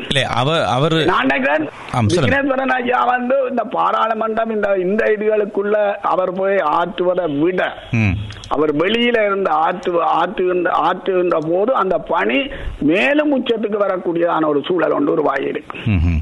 தமிழ் மக்கள் சார்பாக ஒரு சிந்தனை குழாம் இருக்க வேண்டும், அவர்கள் ஆணையிடுகின்ற தகுதி நிலையில் இருக்க வேண்டும், அவர்கள் பக்க சார்பில்லாமல் அரசியல் கலப்பு இல்லாமல் அவர்களுடைய நெறிப்படுத்தலின் பிரகாரம் தமிழுடைய தேசிய அரசியல் முன்கொண்டு செல்லப்பட வேண்டும் என்பது ஒரு காலத்தினுடைய தேவையாக இருக்கிறது என்பது அண்மை காலமாக இருக்கக்கூடிய ஒரு மிக வலிமையான நியாயமான ஒரு கோரிக்கை அல்லது பேசுபொருள் என்று வைத்துக் கொள்ளலாம். ஆனால் அதை சாத்தியப்படுத்துவதற்குரிய அந்த இயந்திரமாக அவர் இருக்கிறார். இப்பொழுது ரஜினிகாந்த் வைத்து படம் எடுக்கின்ற பொழுது அவரே சொல்லுவார், நான் ஒரு பொம்மை போன்று, எனக்கு சொல்லிக் கொடுப்பார்கள், எனக்கு அலங்காரம் செய்வார்கள், மேக்கப் போடுவார்கள், இவ்வாறு பேசுமாறு சொல்வார்கள், இவ்வாறு நடக்குமாறு சொல்வார்கள், நான் செய்து விடுகிறேன் என்று. அப்படிப்பட்ட ஒருவர் தான் சி வி விக்னேஸ்வரன் என்ற அடிப்படையிலே அவரை பயன்படுத்துவதற்கு இணைவர்கள் தவறிவிட்டார்கள் என்ற பொருள்படுகின்ற வகையில் வருகின்ற பொழுது அதிலே மீளவும் எடுக்கின்ற கேள்வி, யார் அந்த தடையை ஏற்படுத்துகிறார்கள் என்றால் அடிப்படையிலே அவரோடு தொடர்பாடுகளை மேற்கொள்வதிலே சிக்கல் இருக்கிறது என்று சிலர் சொல்லுகிறார்கள். அவரோடு நேரடியாக பேச முடியாது, கருத்துக்களை பகிர்ந்து கொள்ள முடியாது, 10 முறை முயற்சி செய்து 11வது தடவைதான் அவரோடு பேசக்கூடியதாக இருக்கிறது. இதன் காரணமாக அவரிடம் சென்று சேருகின்ற தகவல்கள் வழிமறிக்கப்படுகின்றன என்ற கருத்தெல்லாம் இருக்கிறது. இதை நீங்கள் இவ்வாறு பார்க்கிறீர்கள்? உண்மையில் அந்த கருத்துல சில உண்மைகள் இருக்கிறது. அவரோட ஒரு நெருக்கமான தொடர்பாடல் எடுக்கிறதுல சில சிரமங்கள் இருக்கிறது என்பது உண்மைதான். ஒரு 2-3 தடவை தொடர்பாடலை எடுத்த பின்னர் தான் அவரோடு பேசிக்கொள்ளக்கூடியதான வாய்ப்புகள் உருவாகும். ஆரம்ப காலங்களில் இதை நான் கேட்ட நேரம் எல்லாம் அவர் எப்படியா ஒரு டைமை தருவார், அவரோட பேசக்கூடியதான வாய்ப்புகள் சூழல்கள் எல்லாம் இருந்திருக்கிறது. ஆனா பிற்காலத்திலே அவர் ஒரு அரசியல் கட்சியை உருவாக்க தொடங்கினா பிறகு அதுக்கான வாய்ப்புகள் உண்மையில கொஞ்சம் குறைந்து கொண்டிருந்தார் என்றுதான் கூற வேண்டும். அவரும் அந்த தொடர்பில் தொடர்ச்சியாக பேணுவதில் பெரிய அக்கறை காட்டையிலே சிலவளே அவருடைய வயது காண்டமாக இருந்திருக்கலாம், அல்லது அவருடைய நீண்ட காலமாக அவர் நீதிபதியாக இருந்த அந்த தன்மைகளும் கூட ஒரு காண்டமாக இருந்திருக்கலாம். அவருடைய அந்த பலவீனங்களும் சேர்ந்துதான் இதுல செயற்பட்டிருக்க நான் நினைக்க. உண்மையில இந்த கூட்டணியில சேர்வதற்கு இந்த அனந்தி சசிகரன் அவர் நேரடியா பேச இல்லை, இமெயிலாம் மின்னஞ்செல்லாம் தொடர்பு கொண்டவர், மின்னஞ்செல்லாம் கடிதங்களை அனுப்பி கொண்டவர், மின்னஞ்செல்லாம் கடிதங்களை அனுப்பி ஒரு ஐக்கிய உருவாக்கலாம். அதுதானே இந்த பலவீனங்கள் நிறைய அவரிடம் இருந்திருக்கிறது என்பதை நாங்கள் ஏற்றுக்கொண்டுதான் ஆவணும்.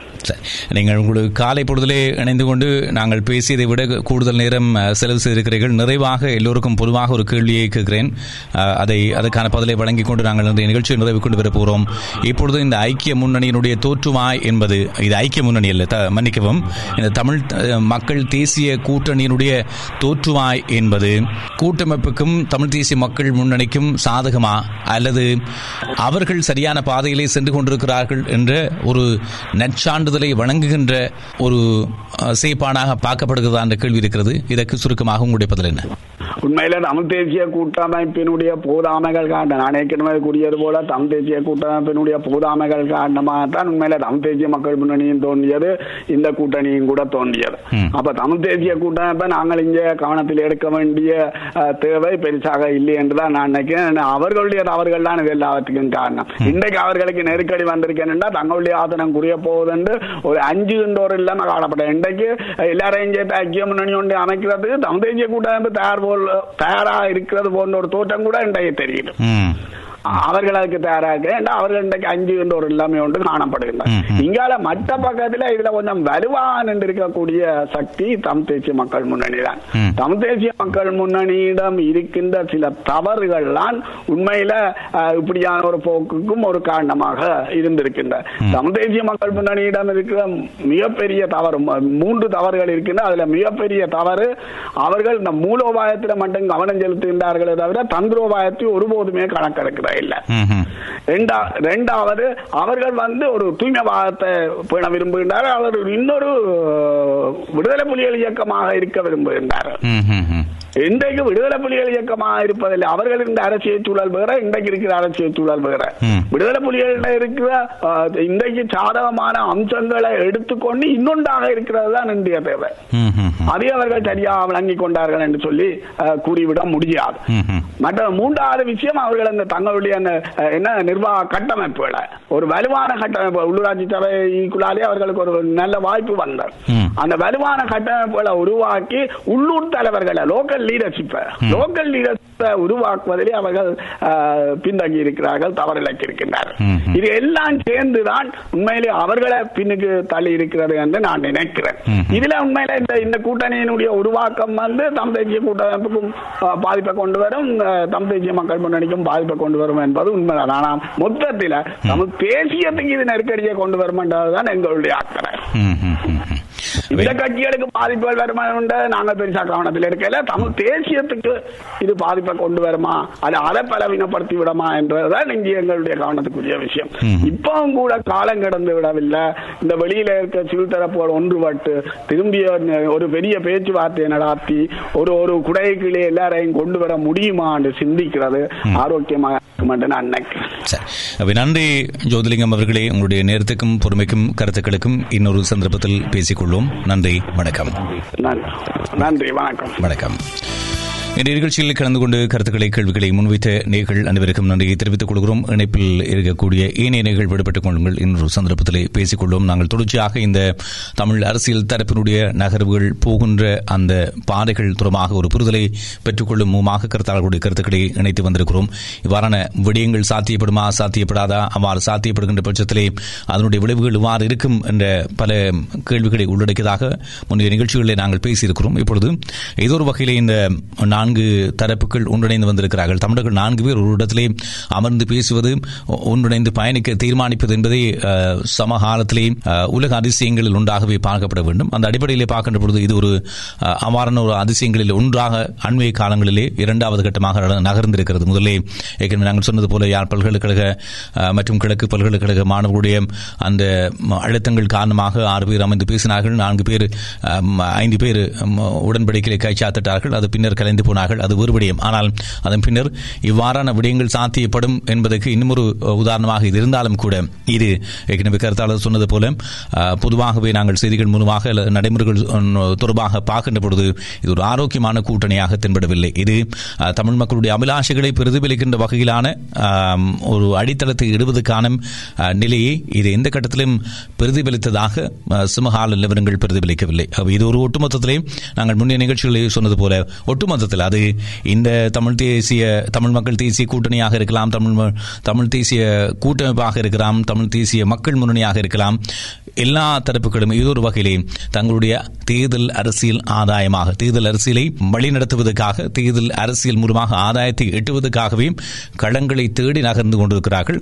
தமக்கான அந்த பங்காளி அங்கீகாரம் என்பது எங்கே கூடுதலாக கிடைக்கிறதோ அங்கே ஒன்றிணைந்து பயணிப்பதற்கு தயாராக இருக்கிறோம் என்பதுதான் இவர்கள் இதுவரையும் செய்து வந்திருக்கிறார்கள். ஏனையவர்கள் இவர்களோடு பயணித்தால் மட்டும்தான் எங்களுக்கு ஆதாயம் அனுகூலம் இருக்கிறது, நாங்கள் தனித்து நின்றால் எங்களால் செய்யப்பட முடியாது, எங்களுக்கு மக்கள் அங்கீகாரம் அளிக்க மாட்டார்கள் என்பதை நன்கு கணக்கு போட்டு பார்த்து அவர்கள் இந்த கூட்டணிகளிலே ஏதோ ஒழுபட்டு செல்கிறார்கள். அல்லது வருகின்ற கூட்டணிகளிலே நாங்கள் இணைந்து பயணிப்போம் என்ற அடிப்படையில் தான் நாங்கள் கடந்த வாரம் செவ்வாய்க்கிழமை என்று நினைக்கிறேன் இதுவாக பேசுகின்ற பொழுதும் கூட இதைத்தான் சொல்லியிருந்தோம். இவர்கள் இந்த கூட்டை அமைப்பதற்காகவே கட்சிகளை உருவாக்கினார்கள், அமைப்புகளை உருவாக்கினார்கள். தமிழ் மக்கள் கூட்டணியை விக்னேஸ்வரன் உருவாக்கியதும், இடமக்கள் புரட்சிகர விடுதலை முன்னணி ஏற்கனவே இருந்ததும் ஒரு விடயமாக இருந்தாலும் கூட, தமிழ் தேசிய கட்சி உருவாக்கப்பட்டதுக்கும் ஈழத்தமிழர் சுயாட்சி கழகம் உருவாக்கப்பட்டதுக்கும் காரணம் இந்த பங்கீடுகளிலே நாங்கள் சம பங்காளிகளாக இருக்க வேண்டும் என்ற நோக்கம்தான். ஆகவே அங்கு ஒட்டுமொத்தத்திலே தமிழர்களுக்கு என்ன கிடைக்கப் போகிறது, என்ன ஆதாயம் கிடைக்கப் போகிறது என்பதை பற்றி அவர்கள் சிந்திக்கவில்லை. அதேபோன்று தமிழ் தேசிய மக்கள் முன்னணியும் விக்னேஸ்வரனும் இணைந்து பயணிக்க முடியாதமைக்கு காரணம் அங்கே ஈழமக்கள் புரட்சிகர விடுதலை முன்னணி இணைந்து கொண்டமை காரணமாக அங்கே அடுத்த தலைமை யார், விக்னேஸ்வரனுக்கு அடுத்ததாக யாருக்கு கூடுதல் பங்கு இருக்க போகிறது என்ற கணிப்பீடுகள் தான் அவர்களையும் தூர விலகி வைத்திருக்கிறது. இதன் அடிப்படையில் தான் அவர்கள் கொள்கை கோட்பாடுகளில் தனியாக இருக்கிறார்கள். உறுதியாக இருக்கிறார்கள் என்று சொன்னாலும் கூட அவர்கள் அதனை நடைமுறை சாத்தியப்படுத்தக்கூடியவர்களாக இன்றைய காலகட்டத்தில் இருக்கிறார்களா என்பதும் கேள்விக்குறியான ஒரு விடயமாக இருக்கிறது. விக்னேஸ்வரன் ஒரு மிக வலிமை மிக்க, மக்கள் செல்வாக்கு மிக்கவராக அடையாளப்படுத்தப்பட்டார். அது மாற்று அணியிலிருந்து அடையாளப்படுத்தப்பட்டார். அவரை பயன்படுத்துவதற்கு ஏனைய அரசியல் தலைமைகளும் சிவில் சமூக கட்டமைப்புகளும் தவறளித்து விட்டன என்ற குற்றச்சாட்டுகளுக்கு மத்தியிலே விக்னேஸ்வரனும் எந்த அளவுக்கு தன்னை சீரமைத்துக் கொள்வதற்கு தயாராக இருந்திருக்கிறார் என்பதற்கு அண்மைய அவருடைய இந்திய பயணம் ஒரு சிறந்த உதாரணமாக இருக்கிறது என்ற கேள்வியை கேட்க வைக்கிறது. அதனை கடந்து இப்பொழுது என்னதான் இவர்கள் கூட்டணி அமைத்தாலும், தமிழ் தேசிய மக்கள் முன்னணி என்னதான் களத்திலே நின்று உறுதியாக கொள்கை கோட்பாட்டோடு நின்றாலும், என்னதான் தமிழ் தேசிய கூட்டமைப்பு நாங்கள் இந்தியாவுக்கும் அமெரிக்காவுக்கும் எடுபிடிகளாக இருப்போம், அவர்களுக்கு இசைவாக இருப்போம், தென்னிலங்கையில் யார் ஆட்சிக்கு வந்தாலும் நாங்கள் இசைந்து போவதற்கு தயாராக இருப்போம், சமரசம் செய்ய தயாராக இருப்போம், பேச்சுவார்த்தைக்கு வாருங்கள் என்று அவர்கள் அறிக்கைகளை விட்டாலும் கூட விளைவு தேர்தலிலே மக்கள் அளிக்கின்ற வாக்குகள் மூலமாக தான் வெளிப்பட போகிறது. அது மிக மிக வலிமை இழந்தல்லையிலே இருப்பதைத்தான் அண்மைய நிலவரங்கள் பிரதிபலிக்கின்றன. இன்று ஒரு சிறந்த உதாரணம், ஒரு மிக முக்கியமான வரலாற்று முக்கியத்துவம் வாய்ந்த தேர்தல் நடைபெற்று முடிவடைந்திருக்கிறது. அந்த தேர்தலிலே அரவிந்த் கெஜ்ரிவால் மூன்றாவது முறையாக மக்கள் ஆதரவை, பெரும்பான்மை ஆதரவை நிரூபித்திருக்கிறார். அது ஒரு சிறந்த உதாரணமாக நாங்கள் காட்டிக்கொண்டாலும் கூட நாங்கள் அப்படிப்பட்டவர்கள் இல்லை. தெளிவான சிந்தனையோடு மக்கள் முடிவெடுத்து வாக்களிப்பதற்கு எங்களுடைய வடக்கு கிழக்கு டெல்லி அல்ல என்பதை வருகின்ற தேர்தல் நிரூபிக்கும் என்று சொல்லிக்கொண்டு இந்த நிகழ்ச்சியை நாங்கள் நிறைவுக்கு கொண்டு வருகிறோம்.